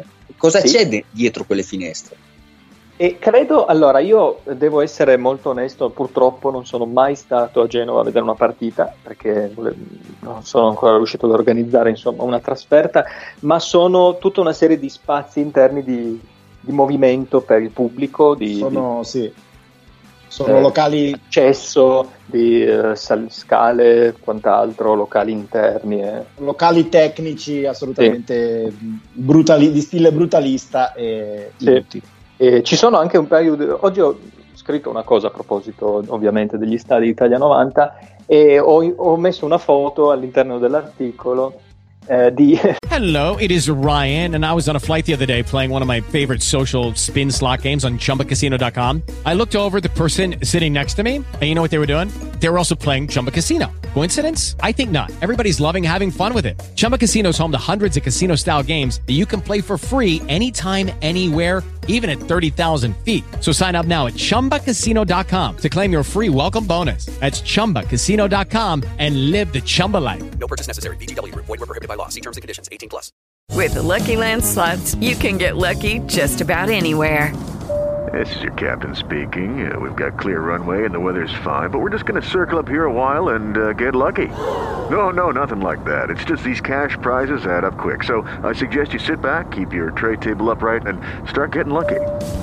Play for free at LuckyLandSlots.com. Are you feeling lucky? No purchase necessary. Void where prohibited by law. 18 plus terms and conditions apply. See website for details. tifosi scozzesi che si affacciano da queste finestre ehm, durante una partita appunto del mondiale è una cosa molto Stendono i panni, esatto esatto, esatto perché cosa- scrollano la tovaglia. molto sì, sì, dove loro hanno appeso queste, le bandiere, queste cose, sembrava una- un'immagine di un vicolo eh, dove, dove abitavano in realtà. Eh, quindi, quindi no, no, secondo me il progetto più che altro è perché il progetto è uno stadio urbano e Gregotti, l'architetto Vittorio Gregotti, che tra l'altro è scomparso eh, pochi- poche settimane fa, eh, in- diciamo inventò, tra virgolette, Facciamo, fac- ah, facciamo una eh, pausa. Ciao, ciao Drago. Io, io mi ast- io mi astengo, visto che ce l'ho qua a, a distanza, a breve distanza, quindi mi astengo dall'applauso. Lo, stadio Paolas Ferraris, eh, citando il nostro Emanuele Audelli, che abbraccerei fortissimo in questo momento. Sì, ma potete far finire Antonio e dire qual è l'innovazione? Sì. A Paola Ferrari che tra l'altro ieri stava male, non so se avete letto. Sì, una tragedia. Una tragedia. Esatto. Esprimiamo la nostra vicinanza a Paola Ferrari che in questo momento ha questo brutto più, raffreddore. tornerai più forte di prima. Sì, ci tenevo infatti per questo. Ehm, no, l'innovazione fu quest'idea dello stadio urbano, cioè uno stadio che si cala all'interno della città in un modo, in modo quasi da uniformarsi a- al tessuto cittadino, cosa che comunque è molto complicata, non è che può esserci un Louis II di Monaco ovunque, anche perché sarebbe un po' noioso. di questo stadio secondo me è un po' anche un, un esempio unico in Italia. Mentre eh, onestamente la cosa peggiore tornando alla domanda di Dan eh, credo fosse l'ultima la fatta sì, sì, Eh, sì, eh, ok. Eh, la cosa peggiore tra tutte dovremmo stare qua a fare un elenco però secondo me la cosa simbolica ecco, di, di- di tutte le magagne che sono state fatte sono le due piste dell'atletica eh, inserite apposta a, a delle Alpi al San Nicola pur di recuperare anche i fondi del CONI perché non ne avevano abbastanza E non Eh, sono regolamentari quelle del non sono neanche, eh, giustamente, perché è solo una cosa fatta per, per prendere anche quei soldi lì e credo che sia la sintesi perfetta, no? Eh, appunto anche perché poi le piste non erano eh, dimensionate eh, nel modo adeguato per ospitare le gare internazionali. Quindi nessuno ha mai corso su queste piste. No, ufficiali. No, hanno Magari- corso per risultare dopo un gol. No. Dai, I Matarrese ci avranno organizzato delle corse clandestine, i baldracche probabilmente. Di, di- esatto, di, di- di na- di nani, nani ubriachi che inseguivano signorine Oppure la corsa, la corsa Nani Cammelli. Non so se avete mai visto un video di questo fantastico sport dove ci sono nani e cammelli che corrono Comunque, contro. Sono, sono- sono tutte, tutte, eh, discipline sportive che non, scusate a Milano sta venendo giù. Sì, sta Dio. venendo giù. Sì. E ora sì, il brava. meteo di box to box. Questo è il meteo live. Ma È i incredibile. Dan, è incredibile Dan come rimbombi dentro casa tua perché c'è stato anche qua, ma vibrano le finestre, ma non si è sentito così tanto. Mancavano No, solo è i che- cavalli e poi sembrava fra un Perché, Esatto. Perché io sono perché casa sua stronzo. è, di- è di E quando dici 47.000 Matarrese che fa così, a casa sua rimbomba perché è di 47.000 metri quadri e, Ah, quindi- giustamente. e- e le arcate sono 12-13 metri. Qui a Huesca c'è il sole, eh? Ha delle absidi, ha delle navatte, non hai corridoi. Casa mia è stata fatta durante i mondiali del 1990 e ho la pista d'atletica che gira attorno al salotto per Comunque, comunque, ragazzi, scusate se interrompo un momento sulle cattedrali, ma a me fa un po' il pantaloncino del portiere dell'Uruguay che ha una runa gigante sopra. Comunque, come ci fa notare invece eh, l'ascoltatore Falcomer, eh, c'è stata dell'atletica almeno al del... delle Alpi. Il delle Alpi è stato sede dei campionati italiani assoluti del 1991 e l'anno seguente dell'ottava Grand Prix Final. E come ci eh, dice invece Nicola, che evidentemente è abbastanza a, a conoscenza delle vicende del San Nicola, la fu utilizzata. Non ho fatto fa- fact checking, ma vuoi, vuoi pensare che un Nicola ti dica una cosa non vera riguardo a- allo stadio San Nicola? Io, io mi fiderei Ma ciecamente. infatti, come un Siro non direbbe mai cose false sul Esatto, Siro. cioè. gli hai tosto le parole di bocca, cazzo. comunque, no, comunque io ricordavo che non poteva entrare nel, nel, eh, diciamo, nelle tappe della- del tour che fa l'atletica periodicamente Sì, per- esatto. perché non Sì, era sì, regolamentare. Sì, perché i giochi del Mediterraneo sono una, diciamo, una, mi sembra siano una competizione più, tra virgolette, regionale a livello europeo. Ah. E su dal- dal- dalla IAF, dal CIO, va bene. Però. Facevano i, i- i- non lo so, i 97 metri piani, i, i 105 metri ostacoli, una roba del No, genere. però eh, La banalmente maratona è un po' così, quanto sei. Eh, prima ho menzionato, ho menzionato il Louis II di Monaco dove c'è annualmente il, ehm, eh, la- il meeting della IAF, quello a tappe appunto come diceva Matt, e, e quel tipo di gare non, è assu- non era eh, os- organizzabile, ospitabile, ammesso che queste siano parole italiane. Eh, sono, tipo i gio- sono tipo i giochi della gioventù che fai col prof di ginnastica. esatto, esatto. A proposito, tra l'altro, di stadi, oggi mentre recuperavo qualche informazione, eh, e visto che c'è l'Uruguay che ci giocò, mi sembra, un, qual- un paio di partite nei gironi, eh, prima Marco ha citato la tecnologia e al Friuli di Udine c'era un... negli anni 80 e fino al 91 Ma c'era in- schermo. Bravissimo, il Cosmo, che era definito, chiamato Cosmo perché era un mega, maxi schermo, mi sembra con una tecnologia pazzesca, che non era LED chiaramente, ma diciamo una cosa similare per l'epoca, eh, installato anche a Los Angeles o in qualche altro super stadio americano per il football. E- ed era un'innovazione incredibile eh, fatta con eh, diciamo con la dirigenza dell'Udinese dell'epoca degli anni Ottanta, quella di Zico e quant'altro.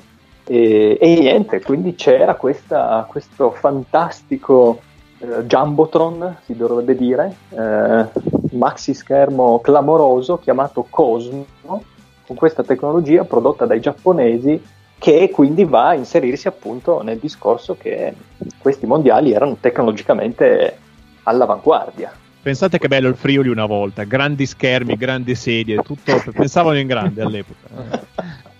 esatto. Ah, il Friuli.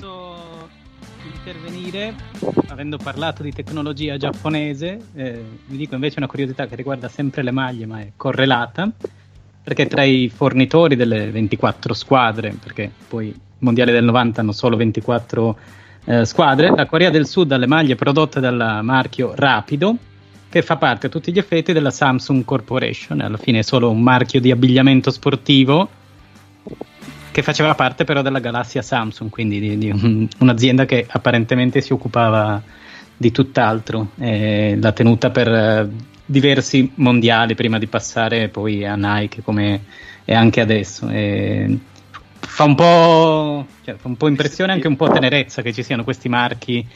Cioè, questo è un mondiale completamente denikizzato, per esempio, e- ed era la norma. Giusto, non erano ancora i tempi in cui investivano. Ma non ce, l'ha, non ce l'ha l'Uompi, quindi. Qua erano ancora, la faceva da padrona l'Adidas.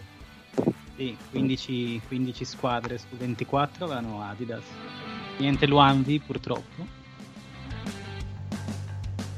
Di, di Diadora. Prego, prego. Prego, prego. No, vi dicevo di Diadora, eh, oltre all'Italia, io ne ricordo un'altra. Fabio, eh, correggimi. No, il C'era mondiale- solo l'Italia? Non c'è- Questo mondiale no. Ah, è nel 94 che c'era, Nel 94 la, c'era la c'era la Grecia, Grecia. La aveva Grecia, le maglie Grecia. uguali identiche all'Italia, ma Aveva- eh, sì, ave- compresa, compresa quella da quella portiere, che Sì, sì, tu era- ricorderai senz'altro. Era, c'è, c'è la plurivincitrice del nostro concorso. Chi chiede di essere salutata e lo faccio subito. Ciao Alice. Ciao ragazzi, buonasera. Ciao, è, stata, Alice. è stata estratta Alice anche questa settimana. Avete visto, un po' in ritardo, ma mi sono palesata, sì. Ragazzi, si parlava di- arrivata, è arrivata la figa. che la festa abbia inizio. Dovremmo. È arrivata anche la mettere- botta a Pedrini, devo dire. Ciao Alice. It is Ryan here, and I have a question for you. What do you do when you win? Like, are you a fist pumper? A woohooer, a hand clapper, a high fiver. I kind of like the high five, but if you want to hone in on those winning moves, check out Chumba Casino. At chumbacasino.com, choose from hundreds of social casino style games for your chance to redeem serious cash prizes. There are new game releases weekly, plus free daily bonuses. So don't wait. Start having the most fun ever at chumbacasino.com. No purchase necessary. VGW Group. Void were prohibited by law. See terms and conditions. 18 plus. Ciao, Vieni quando vuoi. Grazie. Alice Si parlava di, di Friuli. Ti ricordi, ti ricordi uno schermo gigante eh, al Friuli, lo stadio? Uno schermo Udine? gigante. Vabbè, ti ricordavi la sedia? Sì, no, adesso ho paura di dire cose che mi ricordo, non so se ci Tipo, siano. Ah sì, l'ho visto mercoledì scorso, in realtà l'hanno tirato giù nel 93, cioè tipo una roba del genere. di immaginarmi cose, quindi io non mi esprimo. Se volete ho, messo la foto su Telegram. Eh, sì. Ah, ma Eh, sì, sì, sì, sì, certo, no, sì, sì. Sono, sono abbastanza sicura di essere andata allo stadio quando ero piccola, c'erano? Ma nell'84-85. Non ditemi, ma non ditemi che l'hanno tirato giù poco dopo. Avevi appena 10 anni, Alice, nello- nei tempi di questa foto. No, ma l'hanno, l'hanno tolto nel 2010, mi Eh, sembra, allora o comunque più o meno così, però non funzionava già dal 91. Ah, era, era lì a fare. Bellissimo. Esatto. È, è finito il primo tempo. Tra l'altro, guarda, il pianeta lo smaltirà nel 2120 su schermo adesso avevo, avevo una foto del- de- da fuori, diciamo, perché l'ho trovata online e adesso ve, lo- ve la metto, perché è clamoroso. Ma dimmi, dimmi che è spesso davvero come un Mivar. Dimmi che E adesso, guarda, tempo- il tempo del caricamento sta Dimmi, caricando dimmi il che arriva a Pordenone quell'arnese. Madonna, Madonna, ma è veramente un Mivar. Che sogno! che È sogno! che sogno! Ma poi si sa dove l'hanno messo dopo che l'hanno tolto da lì? Tipo in casa di una signora anziana col telecomandone. A, me è partito gli aristocrati in francese, quindi bisogna cambiare video. Allora, Sì. è finito il primo tempo. Allora, però aspetta che io consiglio un consiglio per, per la visione ai nostri ascoltatori, per chi ce l'avesse tra le, mm, i film suggeriti, c'è il film di Tinto Brass, stupendo, ma non, messo non sa il titolo probabilmente, Con eh, con Claudia Cole, Cole, giovanissima. primo tempo. Così a memoria potrebbe essere la chiave, però Attenzione. no- non diciamo so- che era non una so. Claudia Cole diversa da quella di Linda il Brigadiere, ecco. Per chi Sì, anche, di, anche di quella che si è fatta suora recentemente. Sì, è vero, vero, vero. Non so se vogliamo andare direttamente col secondo tempo o se qualcuno ha da... Eh, No, io devo devo fare una cosa al volo, ho il mio angolo tattico. Eh, Ah, allora, Intanto, intanto magari postiamo il link e così tipo la gente si prepara. Vai, intanto parto, parto. sarei io. Vado, vado a razzo, ve lo prometto. Allora, ci tenevo perché ho visto una partita che era l'unica occasione che avessi per vedere nella mia vita futura e quindi volevo, volevo raccontarvela, che è PSV Feyenoord del 2010. Una partita tirata fino all'ultimo perché il PSV vince 10 a 0 e non per modo di dire, finisce proprio 10 a 0 ed è diventata abbastanza famosa per questa cosa perché lo- la sfida tra PSV e Feyenoord è comunque una delle classiche d'Olanda. Malgrado in questo periodo il Feyenoord non fosse proprio al massimo del suo splendore come vi può far intuire il risultato e eh, vivesse proprio un periodo di grossa ricostruzione. Diciamo che delle grandi è quella che è stata più in crisi negli ultimi 30 anni sostanzialmente ma in questa fase specifica stava proprio puntando molto sui giovani e stava cercando di uscire mh, da una fase difficile senza riuscirci granché tanto che fine del campionato al decimo posto. Considerate che in tutto il campionato su- subirà 54 gol di cui un quinto in questa partita che è una- una- un dato abbastanza curioso. Il PSV invece veniva da un decennio di dominio assoluto perché vince 7 titoli in 9 anni e però in questo periodo non riusciva più eh, a dominare la classifica e in particolare in questa stagione inizierà l'epopea dell'Ajax di De Boer che dominerà per 4 anni consecutivi. Eh, c'è stato in questi due anni tra l'altro c'è il Twente che si impone come alternativa credibile alle grandi storiche nelle formazioni ehm, si vedono alcuni nomi che diventeranno famosi dopo.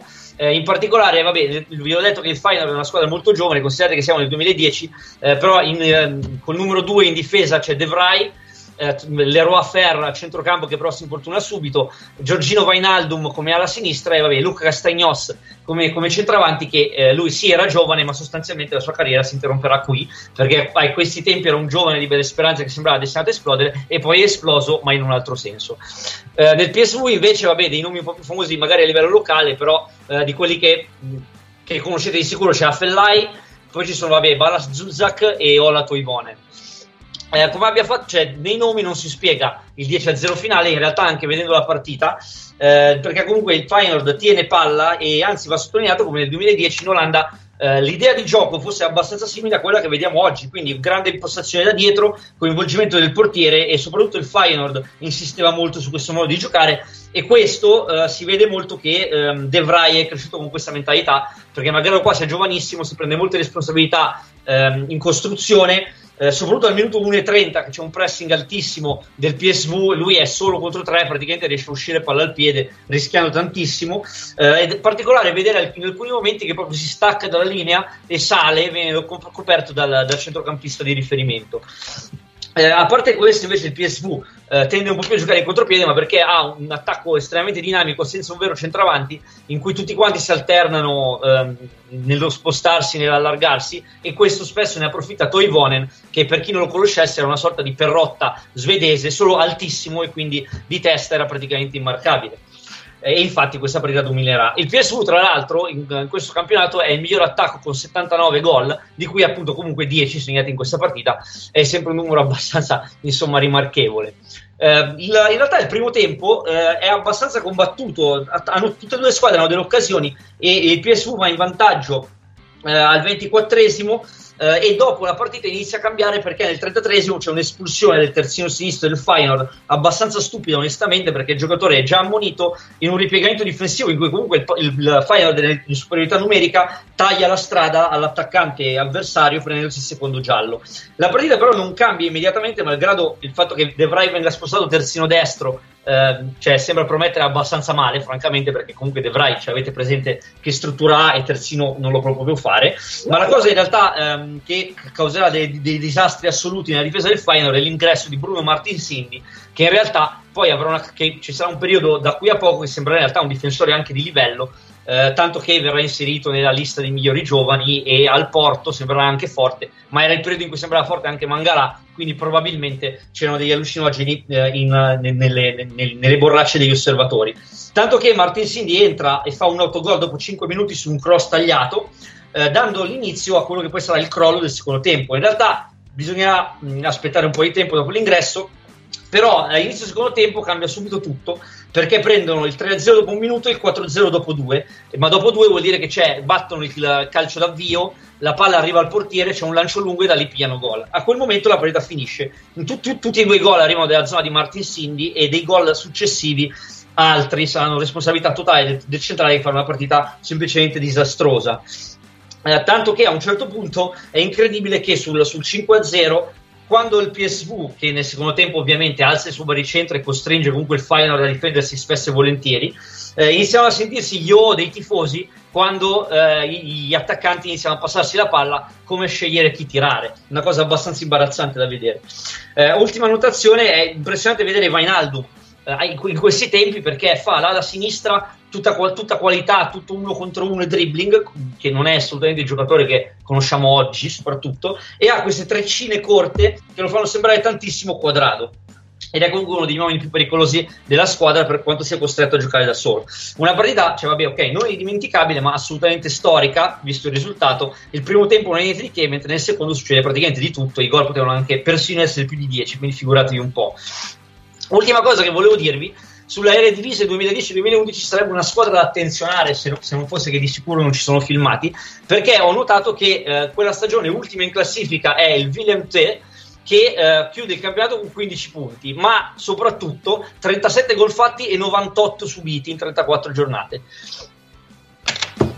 Beh, una bella difesa, solida. Prego, è tutto vostro.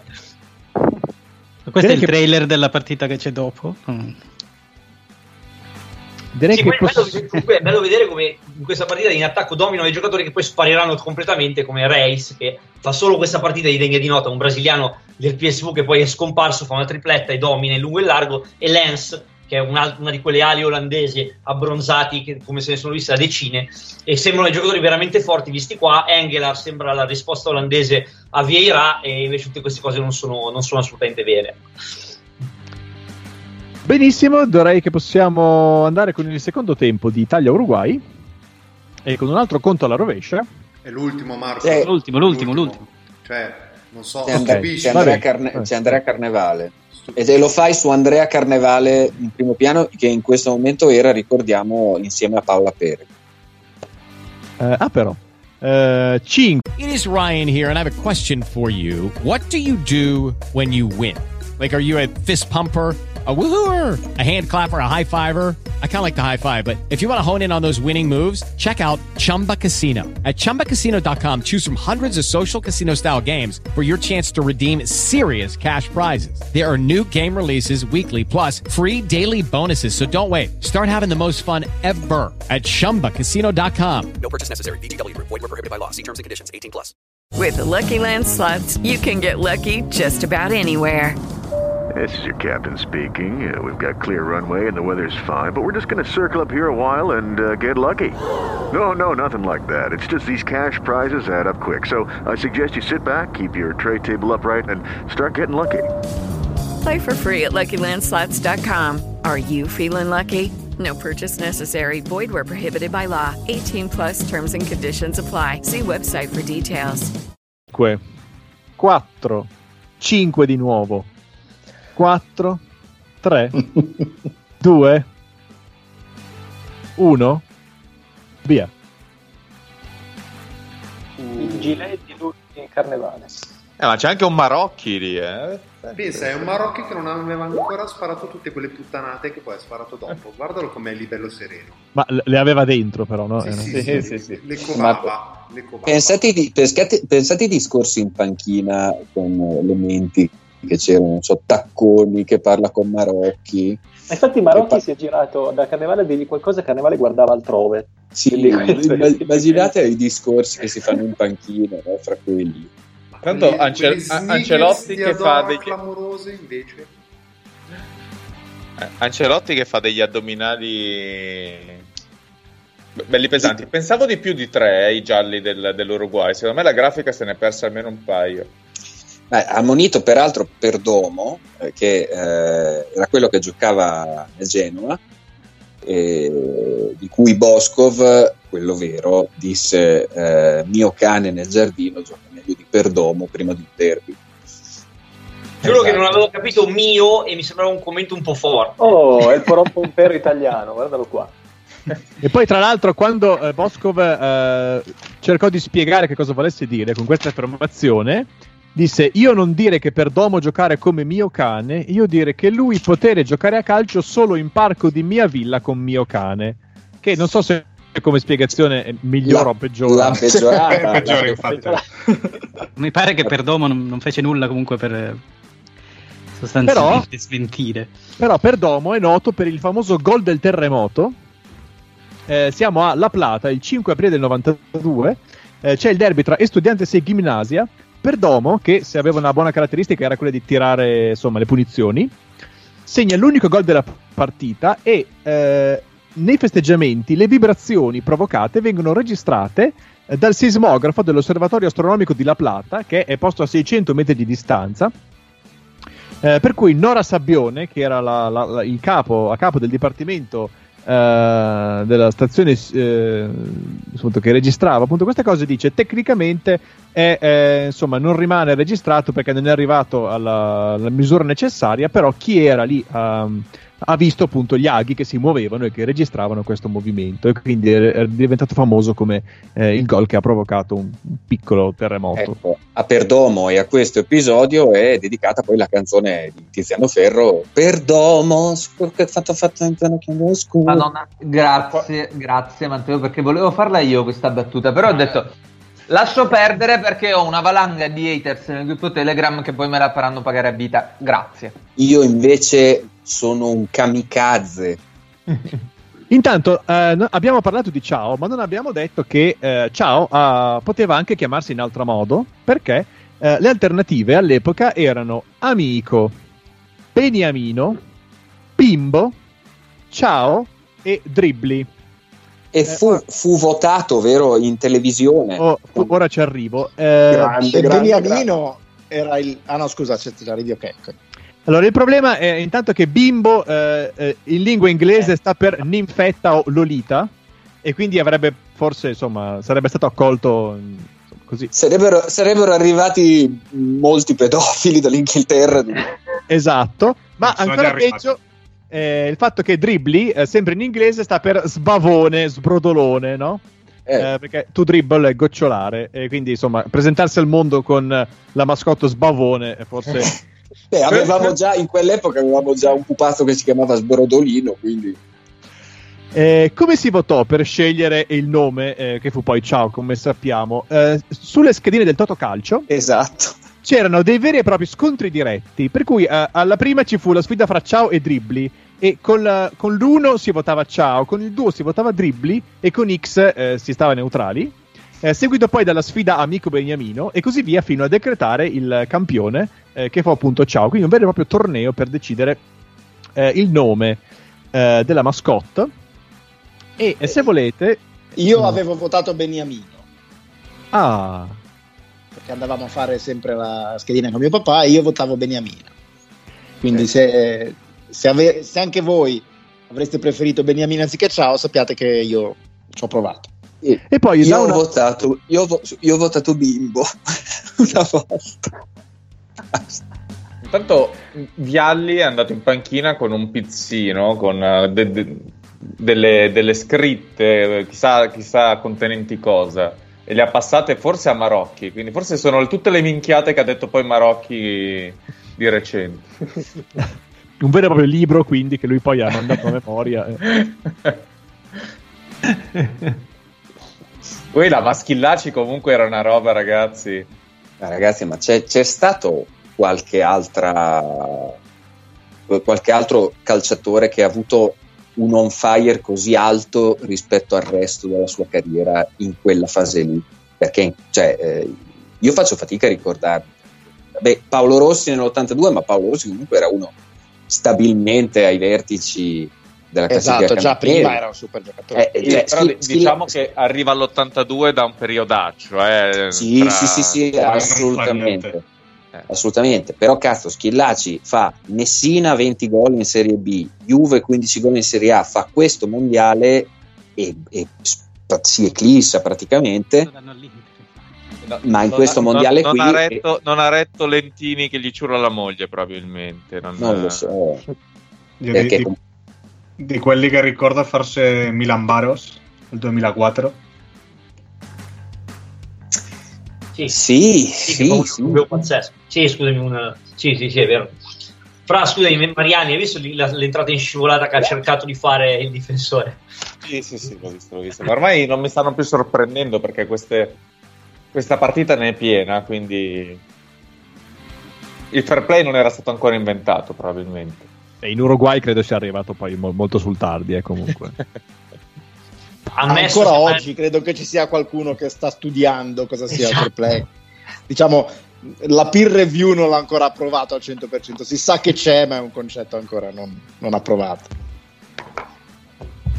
Comunque possiamo parlare un attimino della partita, che secondo me l'Italia di vicini, che forse nella memoria eh, la ricordavamo più bella, non, non- non sta esprimendo un grandissimo calcio contro Ah, no, l'Uruguay. beh, questa partita comunque io me la ricordavo come stronza. Mm, Sì, Cioè, sì, proprio- diciamo che allora, ovviamente l'Uruguay col fatto che praticamente non sale mai e stanno sempre venuti ad aspettare non rende facile il gioco, ma l'Italia non sta facendo assolutamente niente per giocare proprio.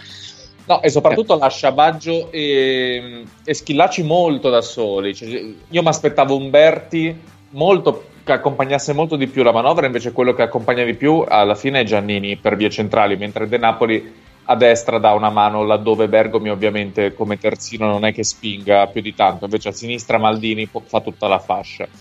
Eh, Diciamo, De Napoli a destra dà, dà una mano sulla faccia degli uruguaiani ed è eh, calorosamente ricambiato. Ecco, hanno passato la partita a, a menarsi senza ritempo. Sì, invece il centrocampo, ma mi aspettavo di più da Berti e, e Giannini.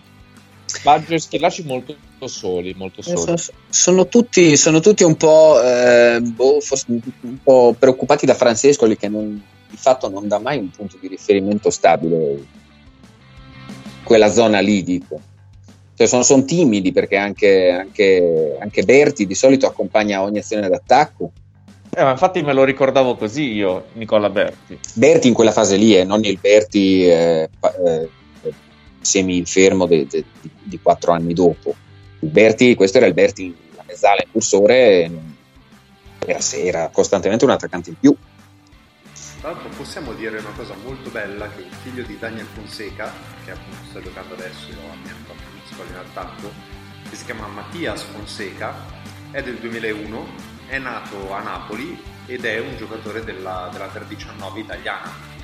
Quindi sarebbe bellissimo Ed è anche giorno- figlio dell'allenatore della Roma, tra l'altro. Pure, Ha, ha due padri. Nato- è nato da una relazione tra Fonseca e È la madre. E sarebbe molto bello vederlo al, al- al mondiale con la maglia, la maglia italiana, il padre che invece ci ha giocato contro con la maglia dell'Uruguay. Sarebbe molto romantico, io apprezzerei molto. Sarebbe stato molto bello se, se avessero potuto giocare nella nazionale italiana anche i due che il Fonseca procuratore ci portò, eh, Cardassio e chi E Biudez. E Tavarese Biu- Udez. Sì, ce li aveva portati lui, ricordiamolo. Sì, sì. Lui e a- anche Paco Casal c'entrava, no? Sì, sì, sì. Noto anche come Paco Casal, per Ma appunto Paco vedi Paco. Casal, Paco c'entrava sempre Paco Casal. Sì, ma probabilmente l'intermediario era stato Bronzetti, come in tutte le trattative di Galliani di quel periodo, però. Comunque, Viu- Viudez dai due era quello forte, eh, adesso. Ecco, Se proprio pensa. vogliamo entrare nel merito tra Cardassio e Viudez, Viudez era sicuramente quello E c'era stato anche un Mattioni, dico male. Felipe Mattioni arrivò, però di- era di Raiola. Sì, sì, sì, sì, ma però eh, eh, non era Ed era, uruguaiano ed era brasiliano. Era brasiliano Mattioni. Tra l'altro ricordo anche che si disse di quei due uruguaiani che erano in qualche modo l'acconto per poi prendere Coates qualche anno più tardi. Vabbè. Io non ho mai capito se è Sebastian Coates o Coates. Attenzione perché sta per entrare un giocatore che in questa partita compie gli anni e si farà un regalo. Intanto Caedo ci manda un pezzo de- dell'epoca di dichiarazione di Tabarez in cui si dice a fine partita il signor Tabarez ha una faccia meno ironica del solito, nel suo spogliatoio c'è stata un po' di baruffa. La partita racconta che tutto si era messo per il meglio, ma poi è venuto fuori quello Schillacci, che può essere il giocatore rivelazione del mondiale. Eh sì, è veloce e potente al tempo stesso, non se ne trovano troppi di giocatori così. eh. e esce Berti ed entra Serena. Quindi l'Italia, a meno di, di stravolgimenti, si va a schierare con un 5-2-3. Sì, praticamente, cioè, difensori attaccanti e poi così mezzo Però due. c'è la, c'è la figura di. Di Agostini che, che è molto ibrida tra, tra centrocampo e, e difesa, però, in questa partita. Anche perché Maldini alla fine gioca praticamente sulla tre quarti avversaria. E Di Agostini che gioca su quel lato lì è più avanzato. Era, era- era il classico schieramento con eh, il terzino destro che di fatto era un marcatore sulla seconda stopper, punta sì, e, e il terzino sinistro fluidificante, cioè una volta era quasi una costante che il fluidificante fosse sul sinistro. Comunque, comunque soprattutto Per 30 poi- anni è stata una costante. Comunque, soprattutto lo sarà, anche, lo sarà anche ai prossimi europei, Fleccio, quindi non ti preoccupare, ma soprattutto tanto l'Uruguay non ha la minima intenzione di alzare il baricentro oltre i suoi 16 metri, quindi puoi mettere neanche 85 di punti. Però sì. Serena si mette, si mette qua a sinistra, eh? qua a sinistra Serena si mette. Sì, perché Serena giocava a volte anche eh, più largo, eh, anche all'Inter. Il calcio dell'Uruguay l'ho letto definire eh, appiccicoso e saponoso, Bello. che sono discrete definizioni. eh. Però se è appiccicoso ed è saponoso, poi si è a posto. Cioè, nel senso, dovrebbe neutralizzarsi. Beh, no? L'importante è che siano in quest'ordine, se no Uh, che parata! Sì, sì. Mamma mia, mamma mia. Tra l'altro, lancione di, di Baresi sul taglio di Schillaci alle spalle del difensore. Sch- sì, Schillaci fa un movimento, sul mar- lascia il marcatore, dà l'ingorda al marcatore per andare incontro e poi si, si lancia nello spazio. Va- E di qua- piatto prova a piazzarla e con l'avambraccio, portiere. Bell'intervento qua di Alves. Più gol sbagliato però. Io invece stavo pensando, io oggi ho guardato le formazioni per fare, per fare la grafica, sto pensando che vabbè ci sono dei giocatori che chiunque eh, conosce e anche se era troppo giovane per averli visti in questa partita o comunque giovani per averne apprezzato la carriera per intero, però ci sono dei giocatori che invece eh, si conoscono, si conoscono meno dell'11 almeno di, di- partenza no? e quindi volevo chiedere a voi di, di spiegare eh, ai, ai nostri ascoltatori che non si ricordano di questi, di questi giocatori come erano, non so, Di Agostini direi uno dei, dei meno conosciuti, tra virgolette, De Napoli un altro dei meno conosciuti, ma sempre parlando di giocatori della nazionale italiana, quindi ovviamente conosciuti, però non a livello di Maldini, Berti, Bergomi o Baresi, per non parlare che neanche Giannini, guarda che neanche Giannini, eh. Giannini, è molto conosciuto. anche Giannini. Beh,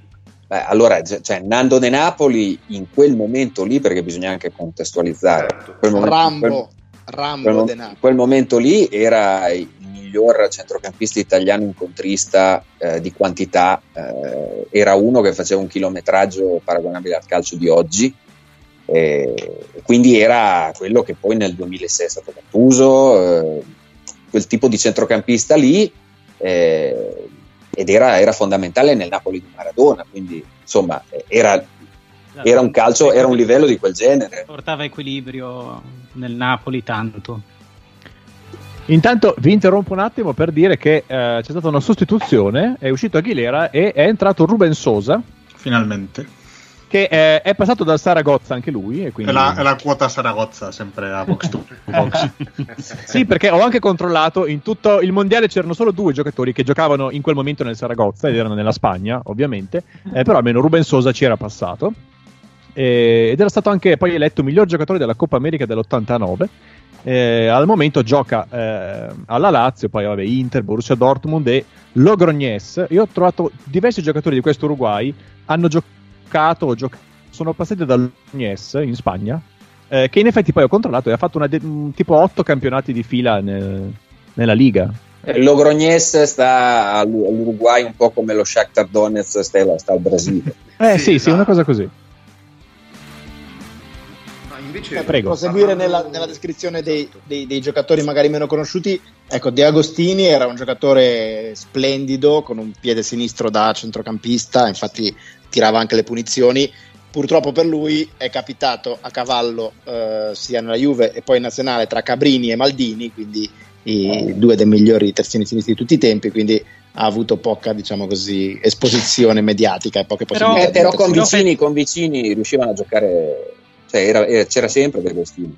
Sì, sì, sì, il suo posticino, Anzi, però non, non, dalle- non spic- non dall'inizio, spiccava ma fu uno di quelli che, che introdusse a Mondiale in corso trovando un po' la quadratura, ma era talmente buono secondo me, per quanto ricordo, che anche andando all'Inter, ma era già grande di Eh, e età, tra l'altro questa fece delle- punizione la tira proprio lui, eh. La tira lui, ecco, a tal proposito, guardate che Mancino aveva e ce l'aveva anche il giro a giro. Attenzione, perché aveva, aveva più soluzioni. Guardate che parata che fa Alves, che eh, giustamente avendo una panza come mio nonno Raul si, si è, si è sfibrato anche l'uretra.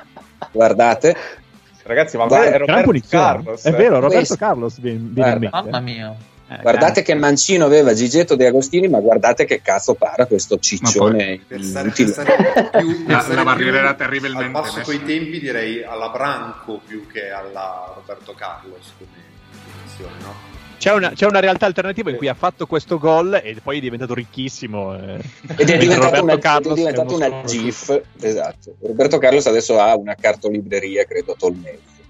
Comunque, Eh, se notate sulle inquadrature strette dei piedi, alcune scarpe tipo le lotto, così, non sono delle vere lotto, ma l'occhio allenato può riconoscere che ci sono delle World Cup, Coppa Mundial con il logo lotto applicato sopra, che era una cosa Scusate, che si usava abbastanza. Dal gruppo Telegram Daniele fa una battuta che il direttore apprezzerà di sicuro, cioè che Di Agostini si completava di settimana in settimana. Eh, qua- cosa qua- fa, cosa fa questo qua con la mano? Infatti, dico- durante il calciomercato dovevi cominciare a comprarlo eh, Era- all'inizio, al primo luglio, perché poi lo prendevi a fascicoli. E, e- era, era l'unico terzino eh, acquistabile a fascicoli. Eh, Nel girone di ritorno l'avevi completato, giocava. Esatto. Sì. No, però io invece voglio dire una cosa eh, seria su De Agostini, una chicca per i nostri ascoltatori più giovani, che magari eh, avranno letto di quella volta in cui Baggio affrontò per la prima volta la Fiorentina con la maglia della Juve, sapete che non voleva essere venduto, eh, ma dovevano aggiustare i conti, Pontello, eccetera. Eh, rigore al Franchi e Fiorentina Juve, Baggio rifiuta di tirare il rigore, viene sostituito, gli lanciano la sciarpa viola, lui la raccoglie, momento del libro cuore, quel rigore fu sbagliato e la Fiorentina poi vinse, per- e quel rigore lo sbagliò De- Gigetto De Agostini che si trovò a tirare un rigore rifiutato da Baggio col Franchi inviperito e se lo fece paga- parare da Gianmatteo Mareggini. E invece ultimo Ma dei invece- nominati Giannini, che io mi ricordo già di più degli altri due. Che bel, gioca- che bel giocatore. Beh, Giannini perché Eh, ha giocato Giannini, fino, fino alla fine rientra- degli anni 90, quindi Però- te lo ricordi per quello. Io esatto, mi ricordo Giannini, Giannini secondo me. Che si è preso un calcio in faccia No, Serena, ragazzi. Serena che è morto, giustamente è morto, perché si è preso una randellata mica da ridere. Dicevo, secondo me rientra tra i sopravvalutati invece Giannini, perché lui invece ha avuto una, una nomea da appunto Eh, semplicemente du- è, è du- è durata poco la sua- il suo picco. Però ecco, a Roma, a Roma era, Era idolatrato. come, come Totti a Esatto. livelli totteschi, però era di svariate categorie inferiore Sì. a Sì, Totti. ecco, infatti, cioè. infatti stavo per dire che il punto di Giannini che paga il fatto di essere il talento romano di Roma, che come abbiamo visto appunto Totti dopo, e quindi la sua sopravvalutazione di cui stai parlando nasce probabilmente anche da quello. Sì, Poi sì. comunque vabbè, c'è da dire che in quei- nei primi suoi anni alla Roma c'era gente come Falcao e Sereso, quindi E il problema è che Giannini era un giocatore molto bello da vedere, molto elegante, eh, sì. che, che però Cioè, poi ha dato fallo contro, cioè, ha dato fa- te- la testata di Serena sul piede della Ha monito E quindi Serena? E quindi dicevo, eh, giocatore che in realtà mh, veniva sopravvalutato un po' per il fatto geopolitico e un po' perché, come capita spesso, giocatori molto belli da vedere, poi eh, poco utili, tipo sempre per restare ai romani di Roma aquilani, per dire, eh, alla fine poi tendono un po' a catturare l'occhio col- con la bellezza Sì, del gesto. Però, poi però attenzione non è aquilani, è Giannini. Ecco, no, attenzione bene, cioè Giannini era un signor giocatore, eh, elegante, eh, grandissima tecnica, aveva una bel- un bel occhio, era lento come un tango, eh, però... ecco, Cioè, ecco, cioè, da il suo- il suo ruolo qui il suo ruolo qui era in panchina c'era Carlo Ancelotti che era un giocatore di un altro livello secondo me. Però Eh, Giannini Adesso che però avete citato giustamente anche, beh, abbiamo citato Totti e Aquilani, effettivamente Giannini ha anche imposto questo modello del giocatore romano di Roma con i capelli lunghi. Tra l'altro, eh, non so se tutti ricordano, eh, ma eh, la partita di addio di Giannini è particolare perché gliela organizzano nel 2000, è una partita tra la Roma Marcorda e la Nazionale d'Italia 90, quindi questa è nazionale, ma il problema è che eh, la data in cui questa partita cade è nel 2000, eh, dopo che la Lazio ha vinto lo scudetto e qualche giorno prima che la Lazio festeggi proprio all'Olimpico. E quindi la partita praticamente si risolve con un gruppo di ultra della Roma che fanno invasione di campo, strappano la zona di terreno e distruggono i pali per evitare che poi la Lazio possa festeggiare lo scudetto. E quindi Giannini finisce piangendo la sua ultima partita e insomma, Che magari È una, è una storia tristissima. No, io tra l'altro però Giannini me lo ricordo molto più 10, mentre qua invece sta facendo il. Ma no, era, imposto, era, era una mezzala, era un ibrido tra un regista e un centrocampista d'ordine. eh, poteva- veniva usato anche come trequartista, ma la sua posizione era abbastanza ibrida tra le due tre quarti. anche perché nel calcio all'italiana il trequartista non esisteva e anzi era considerato una, eh, una blasfemia e una parolaccia. Era- quindi era se volevi come- giocare dovevi eh, necessariamente riciclarti 20 metri più indietro. O più avanti Intanto e fare Andrea Castelli direttamente la punta. Ci scrive: Io una volta ho comprato un gratta e vinci per Mareggini e mi piace, e la lascio così, è bella l'idea. Gian nel Matteo senso che era Mareggini. una nel senso che era una, una cosa benefica cioè dovevi comprare un gratta e vinci per favorire per aiutare Mareggini Voi ve lo ricordate quella- l'allenatore, l'ex CT del Brasile che allenò la Fiorentina, Sebastião Lazzaroni? Beh, certo. Sì. Eh, Eh, come no, eh, eh, come No, beh, voi, voi vi ricordate che una volta in un'intervista disse ma io penso che Gian Matteo Maregini sia il miglior portiere della Serie A. Sembra anche un po' più diceva, ta- Là, diceva tante Lazzaro Lo ricordo come se fosse oggi. è quello del contrappedu lui Eh, era il sì. contrappedu Cioè, la, la pacicciacica, tecnica, ciacica. Comunque, ragazzi, io non ho mai visto una squadra, cioè in una partita così come l'Uruguay, avere così poca voglia di giocare in attacco. È totalmente disinteressata dal, Cioè, sono tutti fermi che camminano quando devono superare la metà campo. Però i numeri sono meravigliosi. Eh, Cazzo, Non hanno, non hanno mai tirato. Questi numeri però- sono incredibili. Madonna, Cap- che scarpata che si è preso. Tra l'altro c'è da dire che poi gli attaccanti dell'Uruguay non erano, ecco. non erano male, perché li abbiamo visti quasi tutti in Serie A, insomma.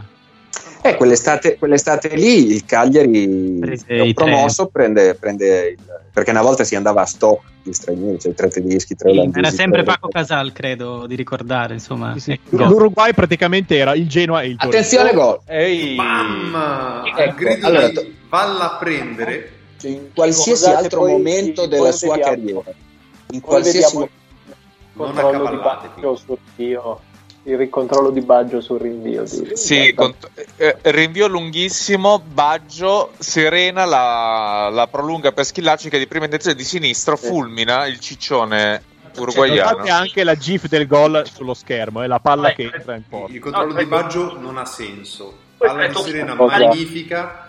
Detto Eh, capite che questo- clamorosi, ragazzi, eh. Clamorosi. Capite che questo, Questo è un nuovo modo di fare gol, eh, perché ragazzi, veramente questo è, quell'assist col tunnel così, complimenti ragazzi. E il tiro, vabbè, ok, poi ha fatto un miracolo. è il, è il classico tiro del giocatore che attraversa il momento in cui tira in su una merda e viene giù una Sì, sì, esatto. E que- Ma poi è una traiettoria stranissima il pallone. questo è il classico perché la prende in una maniera che ness- in nessun altro momento della sua carriera quella la, la tira, la tira fuori dallo stadio. Al San Nicola, finiva La al San Nicola. no, ma poi per non parlare del gol che fa contro, vabbè, contro Leire che Pat Bonner, Pa- Pachi Bonner scivola praticamente fuori dal campo e, Sì, e lui poi il, go- la con la suola e, e il go- il gol con l'Argentina che calcia di destro e segna di sinistra.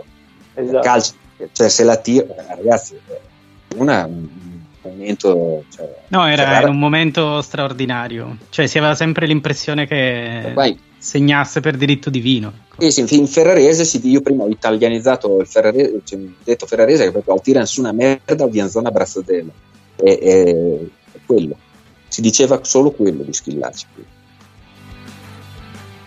Era abbastanza in stato di grazia. Ma qua purtroppo l'Uruguay si rende conto che deve fare qualcosa e quindi va, va timidamente un po' in avanti. Ci sono dei turisti in panchina, Ma-. Sì, sì. E C- Ciro Ferrara, Ciro Ferrara. Gli avranno dato anche, non so, una macchina fotografica a Ciro Ferrara o qualcosa.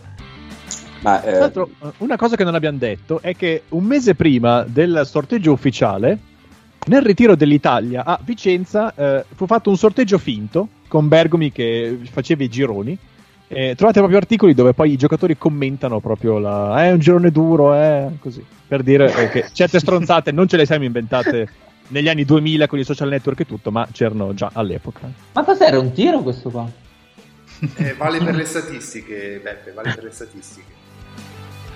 Ma invece Scusate, io ho una dico una domanda. che- Ah sì, vai. No, così, una curiosità ai più anziani qui presenti. Mancini sì, non gioca neanche un minuto in questo, no. in questo mondiale, ma perché? Cioè, nel senso, eh, dietro nelle gerarchie, cioè, perché lui era sempre titolare a Euro 88, però poi Sì. Eh, cioè, sì, era dietro perché questo Schillaci non non è Baggio, togliere. e quindi... Baggio è Baggio e soprattutto Baggio È diciamo, esploso fa, il Baggio. posto, fa il posto a Vialli più che a Mancini, no? Ma No, ragazzi, tenete molto- conto che il mondiale inizia No, Schillaci a Vialli come Carnevale Vialli era. Carnevale Vialli. Ma ragazzi, Vialli faceva... Schillaci nella partita contro l'Austria e Baggio, quindi alla fine si trova proprio ultima punta Mancini, che comunque non aveva sto Esplode- gran rapporto. Esplode Baggio. Esplode ragazzi, Baggio e quindi... Sia Schillaci che Baggio davanti, quindi alla E non fine... li spostavi c'è il problema di Mancini che comunque di fondo è stronzo, quindi prima o poi litiga sempre con tutti. Sì, è vero. No, ma lui, lui già a Euro È 88... vero, a- si doveva Euro 80 intuire qualcosa. A Euro 88 lui segnò e corse verso la tribuna stampa a urlare Sì, Filippo. Eh, Mancini credo. Contro esatto, quando segnò contro la Germania Eh, Mancini e la nazionale non hanno mai avuto eh, un, un bel rapporto perché Roberto è fatto il suo Comunque, ecco, stavo andando, visto come sta giocando l'Uruguay, mi è venuto il dubbio di vedere come, come andato in generale a questi mondiali. Ho avuto la conferma che cercavo perché se andate a vedere l'Uruguay passa terza nel girone con, con tre punti, figli di una vittoria, un pari e una sconfitta, con tre gol subiti e due fatti. E questi sono tutti i gol che fa in tutto il mondiale. Sì, era un Uruguay che eh, in questi, fa questi due mondiali, 86-90, eh, mentre sia prima che dopo poi ha proprio un buco di alcune partecipazioni, e quindi si direbbe male, eh, però è comunque un Uruguay che negli anni 80 eh, praticamente vince due volte la Coppa America e l- nell'89 poi eh, arriva secondo nel girone finale. E quindi una squadra comunque non, non malvagia ne- all'epoca e, e, tra l'altro sempre in quegli anni, negli anni 80, eh, molte volte c'è una squadra uruguayana in finale di, di Coppa Libertadores, quindi però ai mondiali poi le cose vanno male. E nell'86, tra l'altro, avevano perso tipo 6 a 1 con la Danimarca, con Francescoli che, che chiede scusa ai tifosi. Quindi poi ci sono stati un paio di, di gesti di Francescoli che di, eh, dicono abbastanza di, questa, di questo Uruguay che stiamo vedendo, perché è andato letteralmente a, a rubare la, la, palla ai compagni, per, eh, un, po', un, po', dicendo eh, lasciami che tu non sai fare niente con la, con la palla, l'ha fatto nel primo tempo, come qualche minuto fa pure, che poi Francescoli ha fatto, mh, sta facendo una partita quasi è sparito, ma ma l'ha fatto, quindi era tutto il gioco de- dell'Uruguay doveva passare da Francescoli che poi non sta facendo gran cosa. 28 falli l'Uruguay è tantissimo. Ma intanto sono 28 falli netti, cioè perché... sì, 28 falli che si sentivano, ecco, eh. che restavano nella memoria. Non per le statistiche, come... Cioè, cioè, senso, secondo chi importa dell'Uruguay, è pure pericoloso. Zenga, anche pericoloso Zenga, questo. E Zenga che ah, fa la sua solita cosa. Però a proposito di quello che diceva Giulio mh, sull'Uruguay, che insomma segna poco e va avanti un po' così, di Italia 90 mi piace ricordare l'Irlanda, che l'Italia beccherà nel turno successivo, che in pratica arriva ai quarti senza mai vincere, con quattro pareggi e passando ai rigori gli ottavi contro, contro la Romania. E, appunto una roba che ovviamente era facilitata dal, dal ripescaggio delle terze e poi anche da un po' di culo, credo, avuto con la Romania.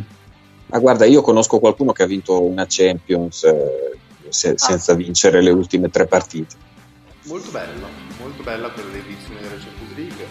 Sì, No, ricordo io, vagamente. Domanda, domanda tecnica proprio, perché ho visto lì sul, sul corner dell'Uruguay che è andato sul primo palo, ma quante ne sdraiava Giannini?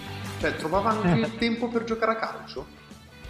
Beh, quello Eh, sì, su quello era vincente. Di, di questo mondiale però eh, si, si ricorda che quello a sdraiarli era Vialli, perché ricordiamo la fuga dal ritiro di Sportiglia per andare eh, a, così a, come posso trovare un- una perifrasi, per andare a, all'amore. unir, unir- per, unir- per andare a chiavare con Alba Parigi.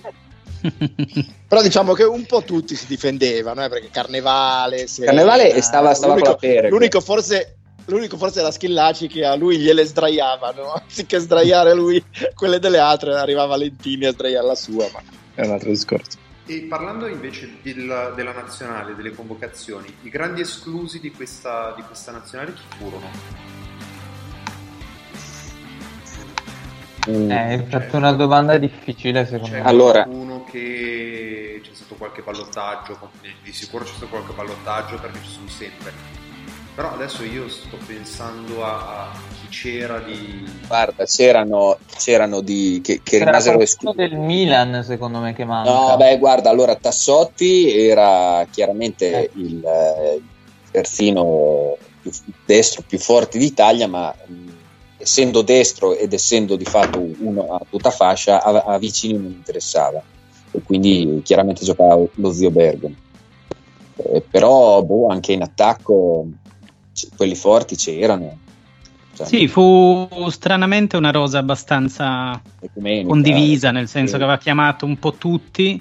Non c'era per dire il, il- il pruzzo della situazione, no? che magari aveva fatto 50 gol in campionato escluso. Facevano un po' notizia, sì, gli esclusi del Milan, che comunque a quel punto aveva già vinto due coppe dei campioni di, di fila. Questo... Sì, però il problema era la, era la- la- la difesa Sì, sì, sì, aperta chiaro. nell'uomo, era tutto lì. Poteva essere L'Internet- clamoroso, insomma. Vai, vai, vai, Fabio. No, no, che non ci fossero i vari appunto mh, Tassotti, Costa Curta. Costa Curta, Filippo Galli non rientrava comunque neanche nelle No, vabbè, ma lì nel però 90 non c'era clamore, non giocava più. non si non ci furono polemiche da questo punto di vista. Le polemiche arrivarono quando dopo la prima partita, un po' presa per il rotto della cuffia, eh, Vicini ha il coraggio di, di, di panchinare eh, la coppia d'attacco con cui aveva impostato tutto il discorso, appunto, che forse è una roba abbastanza clamorosa. Ecco. Carnevale si panchina da solo perché uscendo ma lo manda a fanculo in Mondovisione e lui Esatto. non, non vede più, non vede più, eh, non va neanche mai più indistinta a Carnevale. Mai Lui più passa, indistinta. Però un passa- bellissimo gilet. Ma non ha Ah, esatto. passa il resto del mondiale con quel gilet di, con, con- Quel gilet. cash. Dom- Parla- doma- do- domanda, ma Donadoni? Eh, Donadoni non gioca così. Beh, vabbè, sappiamo che sbaglia il, il rigore, eccetera. Però No, beh, partita non. Donadoni qua eh, penso fosse infortunato perché era ina- inamovibile. No, infatti, perché non, è- non l'ho visto nemmeno fra i cinque panchinari e pensavo ci Eri- fosse qualcosa. Donadoni avrebbe giocato al posto di Berti. Sì, Al posto di De Napoli, probabilmente, perché qui De Napoli faceva, era largo a destra. Ok. Però come uomo probabile avrebbe giocato, secondo vero. me avrebbe, gio- avrebbe giocato De Napoli eh, De Napoli as- eh, interno e, eh, interno Donadoni e. Donadoni largo. Il sì. Donadoni è l'unica partita che non gioca, quindi comunque mi sembra Sì. un'esclusione. Sì, sì, per- chiaramente per Dai. il- Invece sull'internet si parla che l'unica esclusione che ha avuto un attimo di eh, clamore è stata quella di Luca Fusi, centrocampista del Napoli scartato in favore di un Ancelotti tutt'altro che in piena forma. Perché Sì. il Napoli aveva vinto, aveva vinto lo scudetto e Esatto. Fusi era il, il regista di quel E Napoli. c'erano nel giro di quella nazionale lì, esclusi all'ultimo, oltre a Fusi, c'erano anche Francini in difesa, che Corradini, Corradini, era- no, no, ma Fra- Francini era nel giro della nazionale, Corradini un po' meno, e, e anche un altro del Napoli che adesso mi sfugge. Eh, eh, eh, eh. Ah no, non mi viene, però c'era un altro del Napoli oltre a Fusi. eh. Francesco Romano, il centrocampista Ciccio Romano che passò anche dal... Stavo per dire Massimo Mauro. non credo che invece Ah, no. nessuno si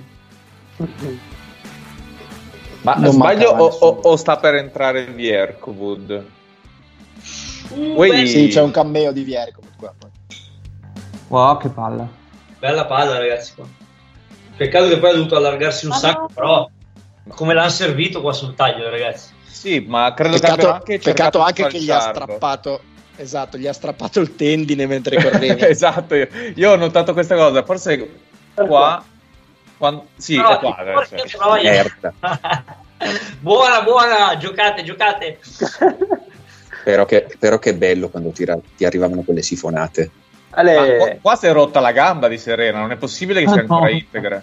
Serena che già aveva la testa dopo quel calcione di prima. Sì, Ah, ma cioè, mi aspetto è- che i tifosi, mi, mi aspetto che i giocatori dell'Uruguay tirino fuori uno striscione con Serena puttana, Ma l'hai co- fatto per la grana, cioè nel senso Come ha fatto a non, eh, a non rompersi la tibia di, di- di Serena? Incredibile. grande lo zar che si scaldicchia. Ma chi esce per Vierkwood? Ferri o un centrocampista? Esce Baggio. Esce Baggio, un cambio E, Vier- così e Vierkovud, offensivo, e Vierkovud gioca, gioca trequartista. Quindi abbiamo Bergomi, Maldini, Baresi, Ferri, diciamo. La difesa a E 7, Agostini? sì. E Ed De è Agostini. Agostini.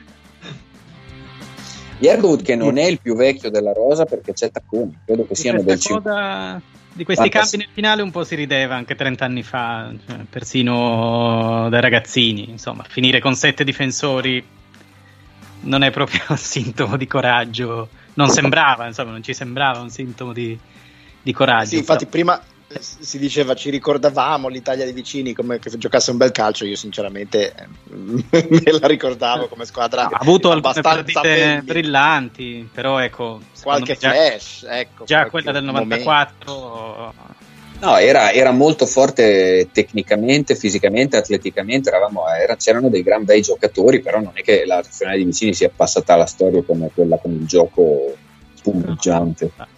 E probabilmente era anche un buon gruppo, nel senso era abbastanza Scusate, coeso. Eh, Scusate, quando mai la nazionale italiana è passata alla storia per un gioco spumeggiante? Però forse ha giocato meglio nell'86 che nel 90 come, gioco, come qualità del gioco. No, no, credo di no. 86, no. No, perché se mi 86 ricordo era una merda. Dato- 86 abbiamo dato una tribolata. Ah no, aspetta, mi confondo. Forse era Euro 88 che aveva... Sì, Eh, L'europeo sì, fu abbastanza brillante, poi c'era un po' di, di nomi nuovi, ricordo forse. Esatto, perché quella era una squadra giovane. Era una squadra Sì. giovane che, che iniziava il suo ciclo con. Quella era la vera prima, quella era la vera prima eh, prova del fuoco per eh, il blocco dell'Under 21. di Vicino. Esatto. E so- l'Unione Sovietica ci ha rullato. Il numero 7 dell'Uruguay, Alzamendi. Alzamendi. Sembra l'allenatore. Cioè, È un, se- è un classe 56, va detto. Eh. cioè, È di quelli che anche negli amatori il sabato mattina ti entra incontro a 20 dalla fine. E che peraltro aveva però vinto la Coppa Intercontinentale nell'86 e aveva segnato l'unico gol della Madonna, partita. ma, ma, ma Serena come fa a avere Contro la Steaua Bucarest. contro la Steaua Bucarest e si era quindi anche portato a casa una Toyota, credo, perché aveva vinto Eh, il primo sì. come miglior giocatore e poi è andato a giocare al Logrognés, anzi Ovvio. adesso Chiaro. veniva da due stagioni al Logrognés. Ma cosa Comunque, vedi un'altra roba che non ci si Serena aspettava? Al popolo uruguaiano per, per creare questa. Eh, adesso adesso, adesso te, te ne accorgi cosa gli fa. Sì, ma glielo fa dopo. Cioè, sta continuando a prendere. Cioè, Comunque, ragazzi, Aldo Serena, eh, Maldini lo ricorda come quando gli gli hanno chiesto una volta a Maldini qual è stato l'avversario più spigoloso, più stronzo da marcare, perché eh, lui ha detto subito Aldo Serena, perché era uno che le dava ai difensori quando saltava, sempre venuti aperti. E ha raccontato che in un derby eh, salta, Maldini si rompe i coglioni perché ha l'ennesima gomitata in faccia eh, e eh, vede un lancio lungo dalla difesa dell'Inter e dice adesso gli entro. E saltano a mucchio Serena Maldini e arriva anche Baresi e Maldini si preoccupa solo ed esclusivamente di fendere questo gomito nel- verso Aldo Serena e colpisce Baresi Dai, proprio in pieno volto colpisce Baresi ma Baresi aveva gli occhi chiusi nello stacco aereo così è convinto che gliel'abbia dato Serena sì. Maldini, Maldini sta zitto e era metà del primo tempo e da lì fino al novantesimo Baresi si è preoccupato solo ed esclusivamente delle, cavi- delle caviglie di, di- delle, Di parti mo- delle parti molli di Aldo Serena a me Eh, ha sempre fatto ma- molto ridere. Caedo ci manda sempre un, un aneddoto dell'epoca che vicini a fine partita, io dico che anche questa partita, come tutte quelle che abbiamo disputato fino a questo punto, è stata giocata dai miei ragazzi ad altissimo ritmo, con una costante pressione offensiva. D'altra parte siamo obbligati a questo tipo di atteggiamento tattico perché giochiamo in casa.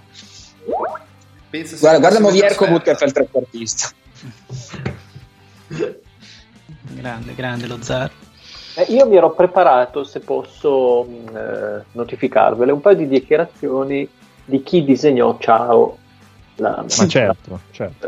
Dai, che, che mi auguro sia a Guantanamo le abbia rilasciate da Guantanamo no, no, in realtà, in realtà è Lucio, vabbè, Lucio Boscardin che è stato, è ancora vivo credo, adesso non vorrei dire una cazzata clamorosa, però è stato un grafico di, di- di valore. E io ho tra- Scusami, Gol di Serena intanto. il gol di Serena che si libra felice e beffardo.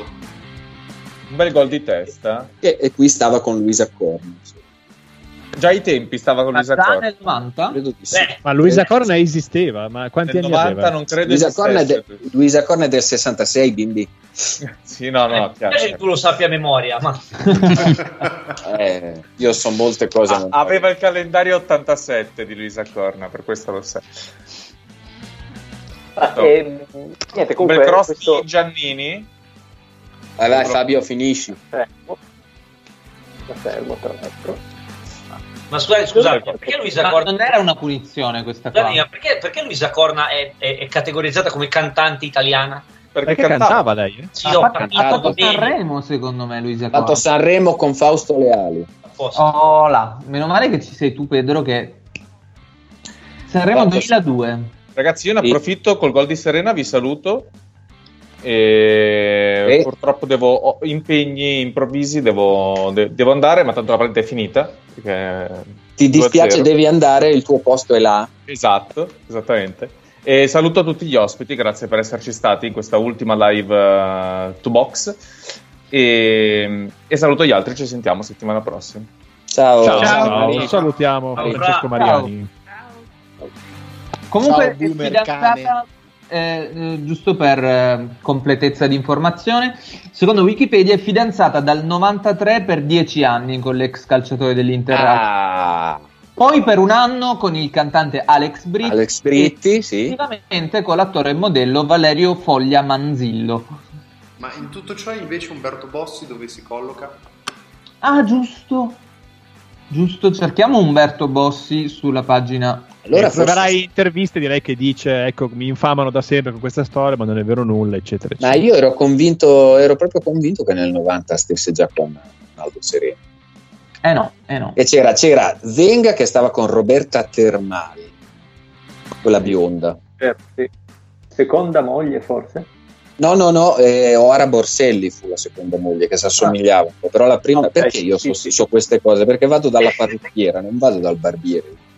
E, ehm, e quindi sì, Zenga stava con Roberta ma Termali. vai da una parrucchiera de- del 92 tra l'altro No, no, nel, senso vado dalla parrucchiera da mm, 30 anni. ah quindi- ok ok ok no, eh, perché- eh, Ma sì, le riviste eh, non le ha mai cambiate, cioè sono quelle di 30 Quelle là. anni fa. No, no, è ancora che un ricordo le, riviste, ricordo le riviste di allora, giuro. E, e quindi c'era Roberto Termali, poi c'era Paolo Perego, stava con Carnevale, e mm, Maldini stava già con Adriana. E poi chi c'era anche di altri subretti? Vabbè, la, la Parietti che aveva questa relazione clandestina con Lalli. Volete sapere qualcos'altro? No, vorrei sapere la fine delle dichiarazioni della- sulla mascotte. Ciao. Ah, Esatto. Eccomi. visto, che, no, visto che peraltro sono, penso di essere l'unico al mondo a cui è piaciuta questa mascotte, quindi No, ci anche a me tenevo. piace Ciao, Eh. sono un grande fan di Ciao. A me piaceva, è- a me ha piaceva molto senso, moltissimo. cioè, ci sta Infatti poi volevo chiedervi, ma ve la tenete la risposta, quale mascotte vi è piaciuta di più insomma in questi ultimi Eh, che bello, volevo chiedere io a te, penso.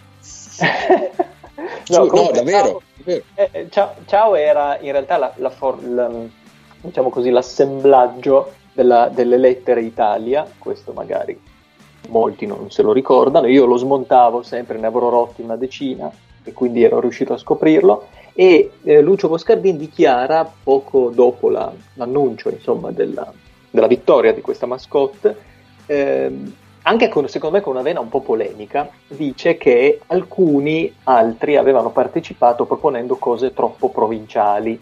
Eh, qualcuno aveva messo dei monumenti, qualcun altro si era ispirato a personaggi noti. ma tu pensi E- che serie di pulcinelle e torri di pisa che avranno proposto una cosa Ma- Mandalini e cose Io sono, sono l'unico che sta immaginando Stanis La Rochelle che commenta le mascotte proposte. Questa cosa infatti ve la sto dicendo perché lui ne cita uno e, e dice è una co- io preferivo una cosa più italiana che doveva appartenere a tutti. Molti invece presentarono la pizza, virgola, gli spaghetti. Ricordo per esempio, virgolette, che uno fece un personaggio con gli spaghetti tricolore al posto dei capelli. Se vuole l'idea... Beh, beh, beh. L'idea era anche carina, ma restava di parte. Io invece mi presentai con la parola Italia e riuscii a vincere. E io sto cercando di immaginare questo personaggio con gli spaghetti al posto dei capelli. Tra l'altro nel- a metà anni 80 chissà che disegno poteva avere. Tra l'altro tu una bella cane- nel- canottierona unta eh. Nel caso Esatto. avessimo vinto ci sarebbe stata una statua equestre a pari fuori da San Nicola con questo personaggio con gli Di spaghetti. 62 metri. 62 No, metri e 400 tonnellate. E anche chi ha proposto la pizza. Ma no, Vabbè, c'è- grande tu fantasia. hai mai visto, Danna, hai mai visto la statua, la statua del cavallo che c'è davanti all'aeroporto di Denver? No, mi Eh, manca. non so- googlala perché io quella a Bari ce la vedevo benissimo di fianco al, al San Nicola in caso di vittoria del mondiale. No, ma io invece avevo in mente più una cosa come il guerriero, la, la statua che c'è in Game No, of Thrones, però ci Bravos, una statua. Per Celebro dire- in quella scala, assolutamente. Va a cercare. Ok, perfetto. Esatto, quello è il titano di Bravos, invece avrebbero fatto il titano di Bari. Esatto, era, il titano di Bere era- con Matarresi. era un bruto con i capelli tricolori. Aleu. Anch'io ho una domanda collettiva da farvi, Sì. però prima di Adesso però, visto che, visto che stiamo parlando di Ciao, e onestamente io quando qualcuno pubblica, non so, foto di piastrelle di Ciao o rimasugli di Ciao da qualche parte in Italia mi emoziono molto. Chi è che ha le piastrelle di ciao? Anche io, anche io. E allora volevo raccontarvi quali applicazioni si erano trovate per Ciao, eh, così, no? nel mondo della- dell'industria, del marketing, eccetera. Allora, in tutto le aziende che hanno Tipo, comprato... aspetta, Marco, scusami, tipo evitando le cose tipo per pareggiare i tavoli. In tutto, le aziende che hanno comprato in esclusiva dalla Telemundi il marchio dei mondiali sono fino ad oggi, e qui si era uh, ad aprile, fine aprile, 46 su 48 settori merceologici individuati possibili acquirenti del marchio Italia 90, con la silhouette del ciao, con la riproduzione del pallone dei mondiali, della Coppa del Mondo in bianco, rosso e verde, si è riversata sul mercato una quantità infinita di prodotti, dalle penne alle mutande, dai cavatappi ai bikini. La Sofas di Lucca ha avuto la licenza per produrre i rotoli di carta da cucina e i tovaglioli dei mondiali. La Inox Pram di Brescia si è aggiudicata la produzione di posate, pentole e vassoi calcistici di acciaio. La Sisma di Mantova gli stuzzicadenti. Eh, in banda stagnata invece i vassoi insieme ai portaombrello a puffo e a portagioie. Pensate un portaombrello a puffo eh, con, con ciao. cioè. Eh, li produce la MyWatt di Santa Lucia di Uzzano in provincia di Potenza. Il catalogo è pressoché infinito. E proprio l'esclusiva dei cataloghi di vendita per corrispondenza se l'è aggiudicata la Football Merchandise di Torino. Qui compaiono, acquistabili a distanza, prodotti di varie aziende licenziatarie del marchio Italia 90, tutte, cappelli, t-shirt, palloni, emblemi, gagliardetti, portachiavi, ma anche orologi, magliette, tutte le bandiere dei paesi in gara. La stessa azienda si è aggiudicata anche l'esclusiva della produzione del pupazzo Ciao in panno lenci e panno sintetico in tre misure, 65, 50 e 40. La mascotte con la testa a forma di pallone si è incarnata in ogni genere di materiale. Per esempio, la Coiver di Torino il Ciao lo produce in cristallo, insieme alla produzione del pallone della coppa alto ben 35 cm. Anche Mr. Takabatake della Hytrex di Londra si è interessato al Ciao. Ha comprato il marchio per la produzione del rock, and ro- del rock and Ciao danzante, il pupazzetto dotato di sensore acustico che si muove a qualunque suono, anche il solo battito delle mani. Io devo, devo averlo, tassativamente Eh. devo averlo. Cioè, io io- Ma molta io roba sto- si trova ancora. eh, Quante su- migliaia di euro Sì. costerà questo? Ma io sto, sto scoprendo nomi e cognomi delle persone a cui ho costretto i miei genitori a dare i soldi perché in quel periodo lì tutte le cazzate con ciao erano le voglio, le voglio, le Esatto. voglio. Quando non è finita, Italia 90 si può inalare sotto forma di deodorante per automobile, in molti, altri, in molti altri modi anche Marco, che però deodorante umano, shampoo, gel e tris di saponi, bagno schiuma, eau da toilette e profumo spray a forma di pallone prodotto dall'azienda Italia di Milano. All'arte ha pensato la Gioco Made di Napoli, i cui quadri ad alto rilievo in resina plastica bagnata in argento e completi di cornice si possono già trovare in tutti i grandi magazzini. Inutile dire che ritraggono a scelta il pupazzo Ciao o la Coppa dei Mondiali. Il consorzio ceramisti di Vicenza ha invece creato una serie di 30 piatti disegnati da grandi maestri italiani, Munari, Garau, Peruzzi e altri. Quelli li davano quei punti del supermercato. Insieme a una serie di soprammobili, portamatite, tazze, posacenere a forma di pallone sgonfio, ci sono poi le bomboniere per le cresime dei bambini calciatori. Eh? Allora, ragazzi, eh, ragazzi, allora voi immagin- provate a immaginare una cosa: voi avete in collegamento uno che ha fatto la cresima nel 90.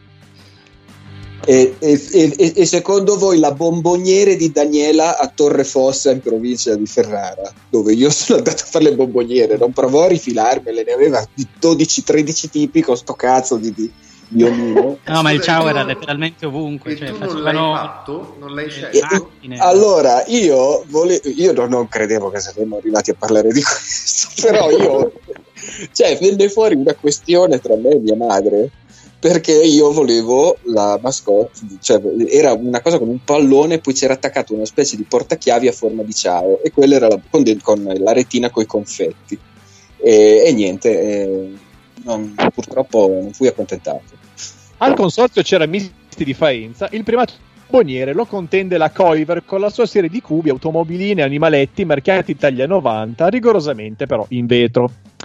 La Castelgarde di Castelfranco Veneto pubblicizza con il marchio Italia 90 la T484. In realtà, come accade in molti casi, il prodotto era già sul mercato prima dei mondiali. Per l'occasione, il Rasa Erba ha solo cambiato look. È stato verniciato di blu e corredato anche lui del marchio miracoloso. Anche la Fantoni Arredamenti, che ha l'esclusiva del settore mobili, ha utilizzato il marchio sui cartoni da imballo, sulla carta intestata sugli adesivi per la campagna pubblicitaria. In più, i rivenditori più importanti di mobili Fantoni vengono allestite su richiesta camere Italia 90 con copriletto bianco, rosso e verde, pupazzo di pezza e ciao in legno alto 1,80. Questo è bello. 1,80? Ma come? Ma come è possibile? 1,80? No, l'altro, entrare in una cameretta con un ciao alto Ma- 1,80 Allora- in legno. Manuel Odelli, Manuel Odelli ha trovato il eh, Italia 90 World Cup Mini Football Dancing Figure di, di Ciao eh, su eBay a 2 pound 98 Beh, ah no, beh. a 2 dollari 98 quindi 2 pound 34 più 14 dollari di shipping. E io sto spendendo 17 euro Ma io, ma allora tu aspetta, aspetta Dan, se vuoi piuttosto risparmia, perché a proposito di ciao giganti, eh, ai lidi ferraresi lungo la Romea, eh, tra il lido di Spina e il lido degli Estensi, c'è una, una distesa, di, di- di- una mostra di eh, articoli per il giardino.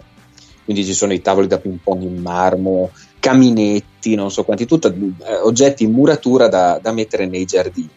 E c'è da quando sono al mondo, cioè da quando vado al mare, che me lo ricordo ed è ancora lì, da 30 anni, proprio ri- verso la strada, un ciao di più di due metri.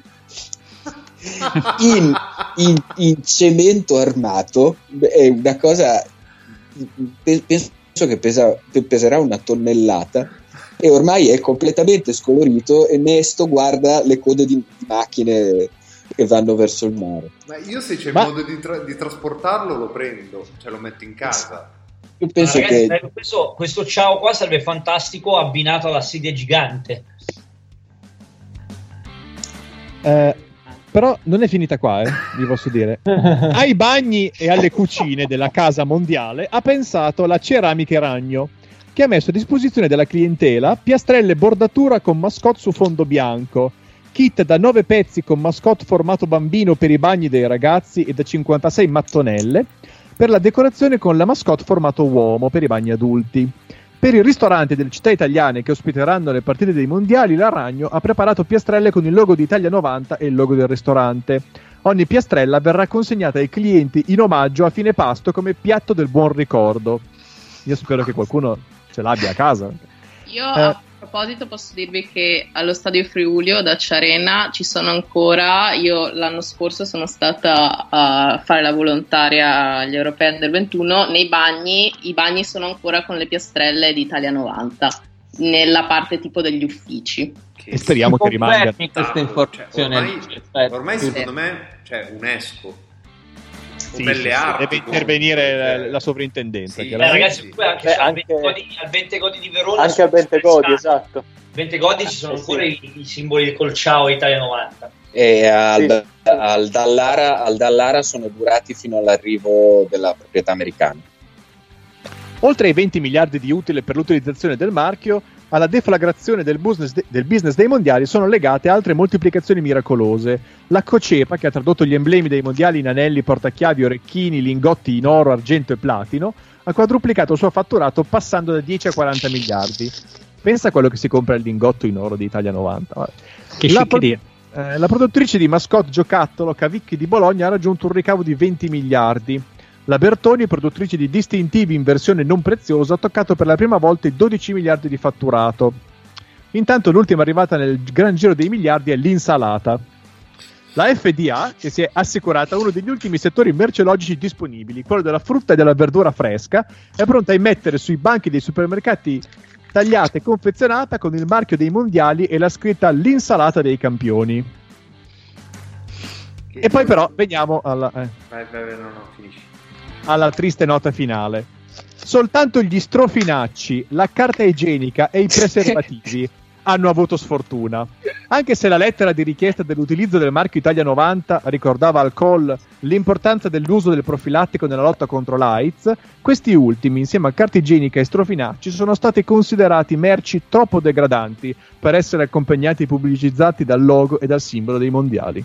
Voi Immaginate Vialli che va da Alba Parietti col preservativo con ciao.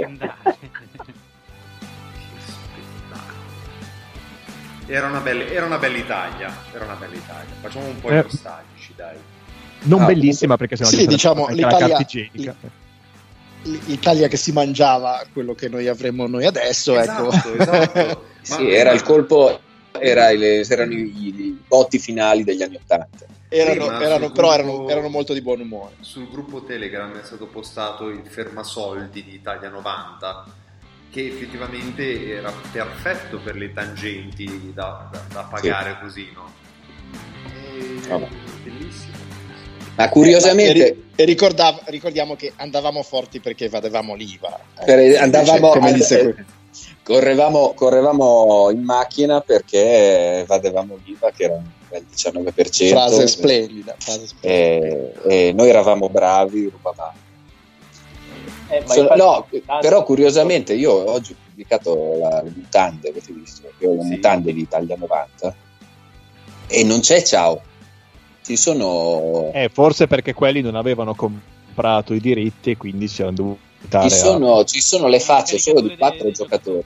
No, non sono le caricature, sono proprio le foto, eh, sì, le facce stampate, che poi sono solo quattro perché sono... eh, su- allora, eh, diciamo che ad altezza gonadi ci sono eh, Baresi e Maldini, poi se uno ha un po' di prolasso, i, cogli- i coglioni ce li ha proprio in corrispondenza di Zenga e Vialli. Eh, eh, Ma il e sono solo loro ripetuti. E sempre loro qua, sempre, sempre solo loro ripetuti per tutta la mutanda. Perché forse erano quelli che erano sicuri di essere convocati, quindi hanno detto. Uno dei regni forse- del gadget era l'IP, il, il distributore di benzina, essendo anche sponsor della, della nazionale. C'era, c'era veramente Che la qualunque. quelle meravigliose esatto, esatto, esatto. Quelle meravigliose statuettine di gomma. Le statuette, sì. Esatto. io non so perché non trovo più quella di tacconi, che era preziosissima, bellissima. e mi ha accompagnato tanti anni mentre studiavo. Avevo i tacconi che mi, che mi sorvegliavano. Proteggeva. Esatto. Ma io posso farvi la domanda secca che mi ero preparato? Vai. Vai. Sempre per il campo di competenza, la vostra maglia preferita di Italia 90? Questo mi... Allora, aspetta che vado a riprendere l'immagine con tutti gli italiani che vestono, scusa la nazionale che veste le, le maglie straniere. Eh, ma non erano, attenzione perché qui- in quella foto lì non ci sono le maglie, non Ah, no, tutte le eh, maglie sono state esempio- usate. Beh, po- posso cominciare io? Allora rispondo Germania è buona. Ecco. Se volete ne metto una su, te- su Telegram eh, che ho trovato oggi intanto che scegliete. Ehm, Beh, io, io devo, cioè, a me, se, se mi togliete la Germania, io devo dire quella dell'Olanda che c'era Eh, io- pulita classica arancione con le strisce bianche e il leone gigante. Stavo per dire quella io. Eh, sono belle. Anche l'Argentina è una maglia bellissima, eh. Che è anche lì è classica, però ha i numeri belli, i font belli. io dico, dico forse quella dell'Irlanda perché lo stemma dell'Irlanda, quello stemma lì mi piaceva tantissimo. Ehm, aveva proprio solo il trifoglio, eccetera, quindi di- dico quella. Io, Ma posso, le maglie verdi no. Io allora, se non, cioè, se Germania la vuole qualcuno perché oggettivamente è forse la maglia più bella di tutte, io prendo l'Inghilterra, che quel, quel- l'Inghilterra lì era molto bella, Ambro. Sì. E anche, anche l'Austria aveva una maglia strana che mi, Eh, mi sì. aveva colpito. Era- L'Austria davvero aveva questa cosa qua. aveva um, le- delle linee che, che ruotavano. Quella Ah, è, sì. è- è il trofeo dell'Europa League, tra l'altro. Molto Sì, sì. futurista, molto bello. Tra l'altro il Brasile aveva Topper come Topper. marchio, Topper. Eh. sì. che non, non ricordo se ce l'aveva già nell'edizione precedente. Ce l'aveva già nell'82 la top. 82, 85. Ah, ecco, ecco. Sì, sì, sì. addirittura nel 78 forse. Comunque io dico, posso, posso dire anche la maglia da portiere. Beh, devi. Tanto sono, tanto sono tutte e due le maglie della stessa squadra, eh, perché il, il Camerun, sia la maglia Ah, ok. da gioco che quella di, di Thomas un cono. Eh, andatevela a vedere, la, la maglia del cono era commovente. Camerun volevo citarlo anch'io perché, vabbè, insomma, è uno dei simboli del, del mondiale del 90. comunque. Ma devo dire che sono molte belle, però eh, cioè, devo dire che la Germania mi sembra davvero cioè, difficilmente battibile. Ah, più che altro perché è passata poi. Cioè, Aspetta, dillo a Dice- fallo dire a Dicenzo, è una maglia. maglia. Iconica. Ah, Ora. vabbè. Bene, grazie di aver soddisfatto questa curiosità. No, non ti abbiamo risposto sulle mascotte, però. Perché ci avevi chiesto Ah sì, a me, a me sulle mascotte, a me sulle mascotte. Chi era? Sì. Allora, Mascotte. Eh, sì. Se io vi, vi dico la mia, vi dico la mia così mi tolgo già dal conto. A, a parte Ciao, che chiaramente mi è piaciuta sempre moltissimo, eh, ricordo con affetto Futix, che era il eh, galletto di Francia 98. Ah, molto bello. Sì, sì, anch'io voto Futix. eh, con Poi, per esempio, nel 94 c'era il cagnolino. Riker, il cagnolino americano. eh, eh, Allora, Sì, a, me, la- a me, visto che piacciono le cose assolutamente brutte, io voto per uh, l'arancia di Spagna 82 che è veramente Ah, da- bella, divertente. Ah. Se- Da- da- sempre per me, na- naranjito sempre. Eh, Eh, sono delle magliette in giro di qua, forse qualcuno a casa. Io, io voto per, per il bambino terremotato de- di Messico 86. C'era questo b- nano col sombrero. Ma no, ma non era un peperoncino? Quello... sì, è, è un No, peperoncino. era qualcosa che sì, era- sembrava un bambino, tipo un omino con, con- col sombrero. sombrero enorme. Comunque quelle, quelle nuove hanno veramente poco fascino. Sì. Sì, hanno poca personalità. Sì, sono troppo fumettose. Ecco, Devo dire, adesso anche a me, a- a- devo dire, io anch'io resto affezionato a quella di Francia 98. Non so se per ragioni di età o perché, però sì, mi sembra, mm, boh, mi sembra la più bella. A- a- e c'è da dire che tutto questo Ciao fa un campionato, secondo me, a, a sé stante perché è non qualcosa assomiglia che esatto. assolutamente, assolutamente. Sì, per Però- esempio Euro 96 l'Inghil- in Inghilterra ci fu semplicemente un leoncino, ma in formato cartoon, ma niente di che. Quindi ne- non si Molto sprecarono anonimo. molto. Sì. No, Ma no, io, ciao, eh, ciao si erge su una montagna di, di- di oro, tangenti e cocaina che lo rende anche inarrivabile. Sì. Eh, a, a tal proposito, prima- Verdi come i dollari, bianchi come la coca e rosso come il rosso di bilancio. Cioè, è- a tal proposito, Dan che prima mi avevi Esatto, chiesto era, era così. Dan che prima mi avevi chiesto degli stati, sono andato a recuperarmi il dato, così chiudiamo questo, questo tema delle tangenti. Ehm, si presupponeva di spendere 250 miliardi di lire per le infrastrutture, soprattutto stadi, si finì per spenderne 1250. che spettacolo! Solo mille miliardi. Mira più, più. meno. sono mille miliardi, ma Sono mille miliardi in più. Come fai a sbagliare un, un- cioè, un- un preventivo Sì. di, di Però mille ragazzi, sono, miliardi? sono 1200 sono 1250 miliardi per gli stadi all'interno dei 7000 per l'organizzazione totale. Di cui, Eh, di cui Aspetta, 4.000 aspetta, aspetta, perché serve, serve, serve un'unità di misura, perché altrimenti i più giovani non si orientano. Allora, stiamo parlando di 7 mila miliardi di lire nel 90, quando lo, stipendio, lo stipendio di un operaio specializzato era un milione di lire, e se andava bene.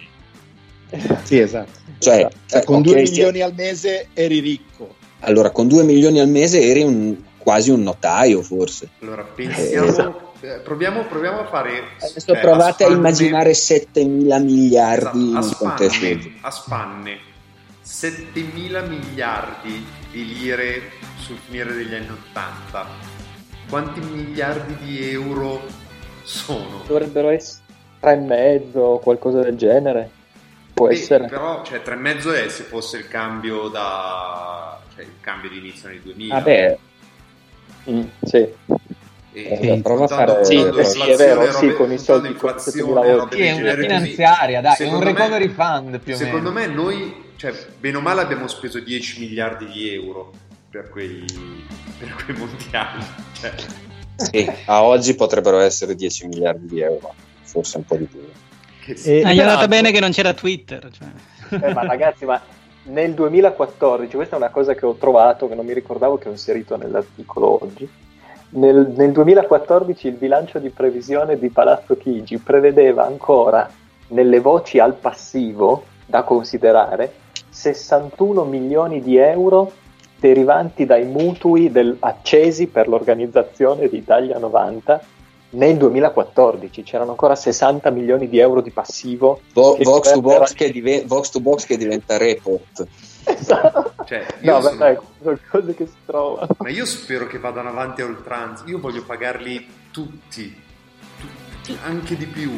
Diamogli Stiamo, paga- sti- stiamo pagando il rancio de- del- dei soldati in Libia. Sì, esatto. Vuoi non pagare Italia 90? Le accise là per la piscina. Italia 90 è successo l'altro ieri. Cioè, io, io mi aspetto che i miei nipoti paghino, paghino ancora.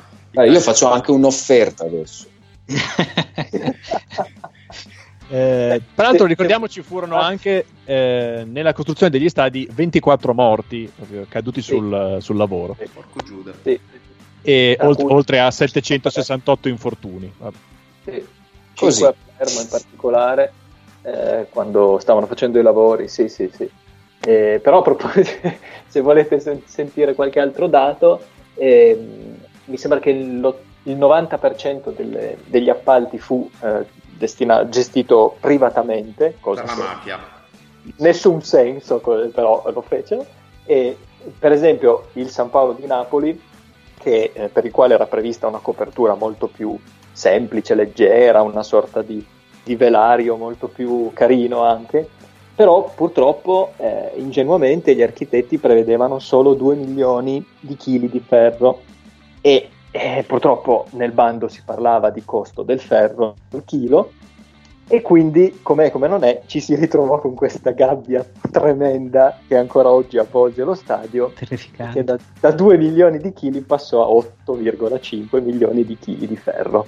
Sostanzialmente perché, eh, insomma, vabbè, per spendere un po' di più in ferro, diciamo. Eh, sì, chi dai. vendeva il ferro aveva interesse che i, i- Esatto. i chili fossero Eh, un certo, pelo di più. quattro volte tanto. Oh, ma comunque veramente mh, posso dire una cosa, scusate la parola, è uno schifo.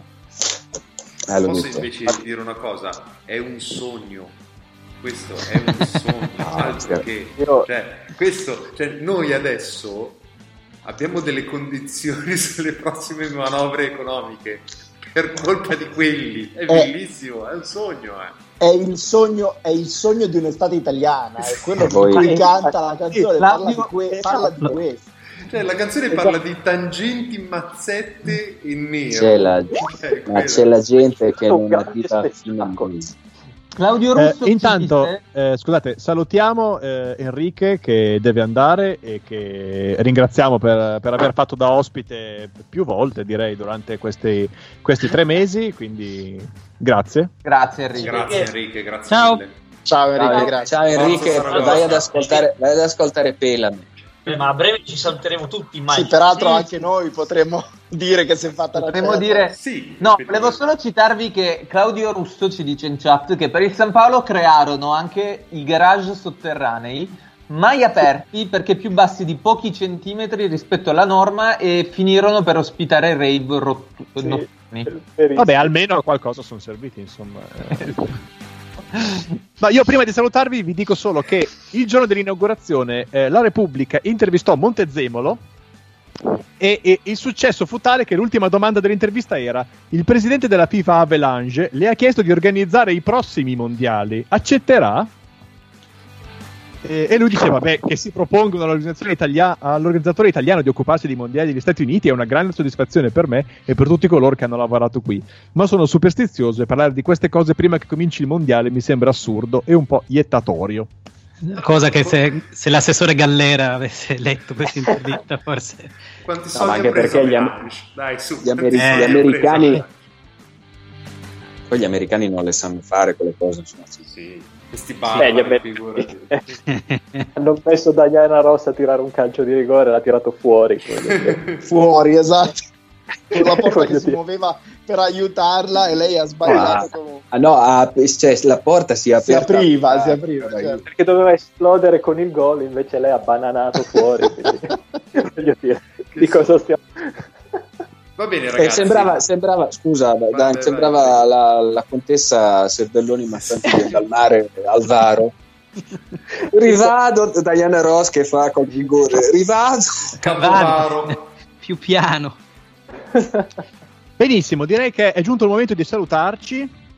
E quindi vi saluto. eh, ciao Daniele Mazzanti. Ciao a tutti, grazie di essere stati con noi, è stata un'esperienza mistica, molto bella e vi aspettiamo su Vox Box normale. Ciao Giulio Dicenzo. Ciao ragazzi, è stata una bella avventura. Ciao Francesco Andrianopoli. Ciao ragazzi, grazie di aver guardato partite vecchie con noi, è stato veramente bello. Beppe Ruggero. Ciao ragazzi, è stato molto bello, giusto per entrare in clima calcio di- dei giorni di oggi. Complimenti a Regina, Monza e Vicenza che, che raggiungono la Serie B. Ehm, il Monza ha 30 milioni per l'anno prossimo, quindi tra, nel box to box 2021-2022 c'è Berlusconi di nuovo tra i proprietari, è molto bello. Il luogo comune eh, eh, vorrebbe che adesso dicessimo tre piazze molto ambiziose per l'anno prossimo in Sì, Serie B. Sì, Eh, anche se poi vai, ovviamente tutte le, le squadre hanno una piazza da qualche parte, perché La, quale la città regina, italiana? la- la regina, eh, però adesso deve riprendere Siro, Ciccio Cozza, perché altrimenti non... Beh, la Regina ha già vuole una prendere rosa. Menes, a, De- a Denis e vuole prendere Menes, cosa vuoi di più dalla vita? Esatto, e Mastur. Ma comunque andiamo avanti, salutiamo Alice Bortolosso. Ciao ragazzi, è stato molto bello, grazie per avermi sempre estratta e di avermi fatto passare questo tempo con voi. E niente, ci sentiamo al prossimo live perché io adesso torno sui social media, però mi è piaciuto. Adesso ripetilo senza piangere. Ricordiamo che oggi eh, appunto l'ospite eh, è stata estratta prendendo un nome a caso dall'elenco del telefono ed è, ed è venuta Alice.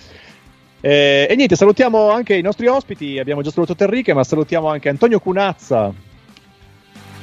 Grazie a voi, grazie per avermi sempre invitato in, questi, questi- in queste settimane. Vi lascio con un eh, consiglio video musicale a tema.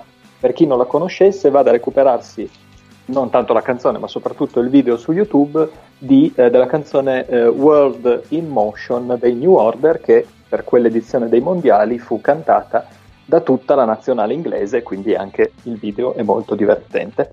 Ciao a Esatto. tutti. Ricordiamo che esiste anche un Carabinieri mix di quella canzone, in cui all'inizio si sente Call the Carabinieri. Eh, niente. Salutiamo Zanu. Sì, vi saluto, vi ringrazio, guardate il video perché è pieno di magliette, quindi fa piacere. E salutiamo Matteo Pedrini. Eh, io il video non lo guardo perché speravo ci fossero delle donne a torso nudo, ma se è pieno di magliette eh, non lo guardo. Magliette che volano, che si tolgono. vo- io, io vi saluto, vi ringrazio, siete bellissimi e sessuali e eh, vi ringrazio per, per avermi invitato spesso e volentieri in questo cosiddetto lockdown, per questo cosiddetto, sto facendo virgolette, coronavirus che diciamoci la verità ha stufato. E quindi questo lockdown è stato eh, molto bello per riscoprire cose, stare con i propri cari, eh, riscoprire se stessi, è un'opportunità perché ogni crisi innanzitutto è un'opportunità. Buonanotte. Bene, Questa eh, nazione di Pedro. Da, da Juke to Box è tutto, noi ci siamo divertiti, eh, anche voi vi siete divertiti, è inutile che lo neghiate e che fate quelli che ah io queste cose no. E niente, ci risentiamo a partire da lunedì prossimo con eh, il podcast eh, regolare, Box to Box, eh, come una volta, come sempre. E niente, un grosso saluto e ciao. Ciao. Ciao. You know, in the old days they couldn't say the shit they wanted to say. They had the fake orgasms and shit. We can tell niggas today, hey, I wanna come, motherfucker. Ascolto Vox to Box, I love it, I love it. Ascolto Vox to Box, to box. I love it, I love it. Ascolto Vox to Box, I love it, I love it, I love it. Giro per strada con maioli. Momento maioli, momento I miei fra parlano solo di ramani e di strefezza. Hanno il passaporto coi timbri dello stato di ebbrezza. Giulio tira su col naso dal 2000 il raffreddore. Fleccio urla da sfidania sulla Russia mattatore. E poi Beppe prende voce. Oh dai quanto dura e voglio giocare al quiz Sì dai 100 a 0 0 Ascolto box to box I love it Love it, I love it.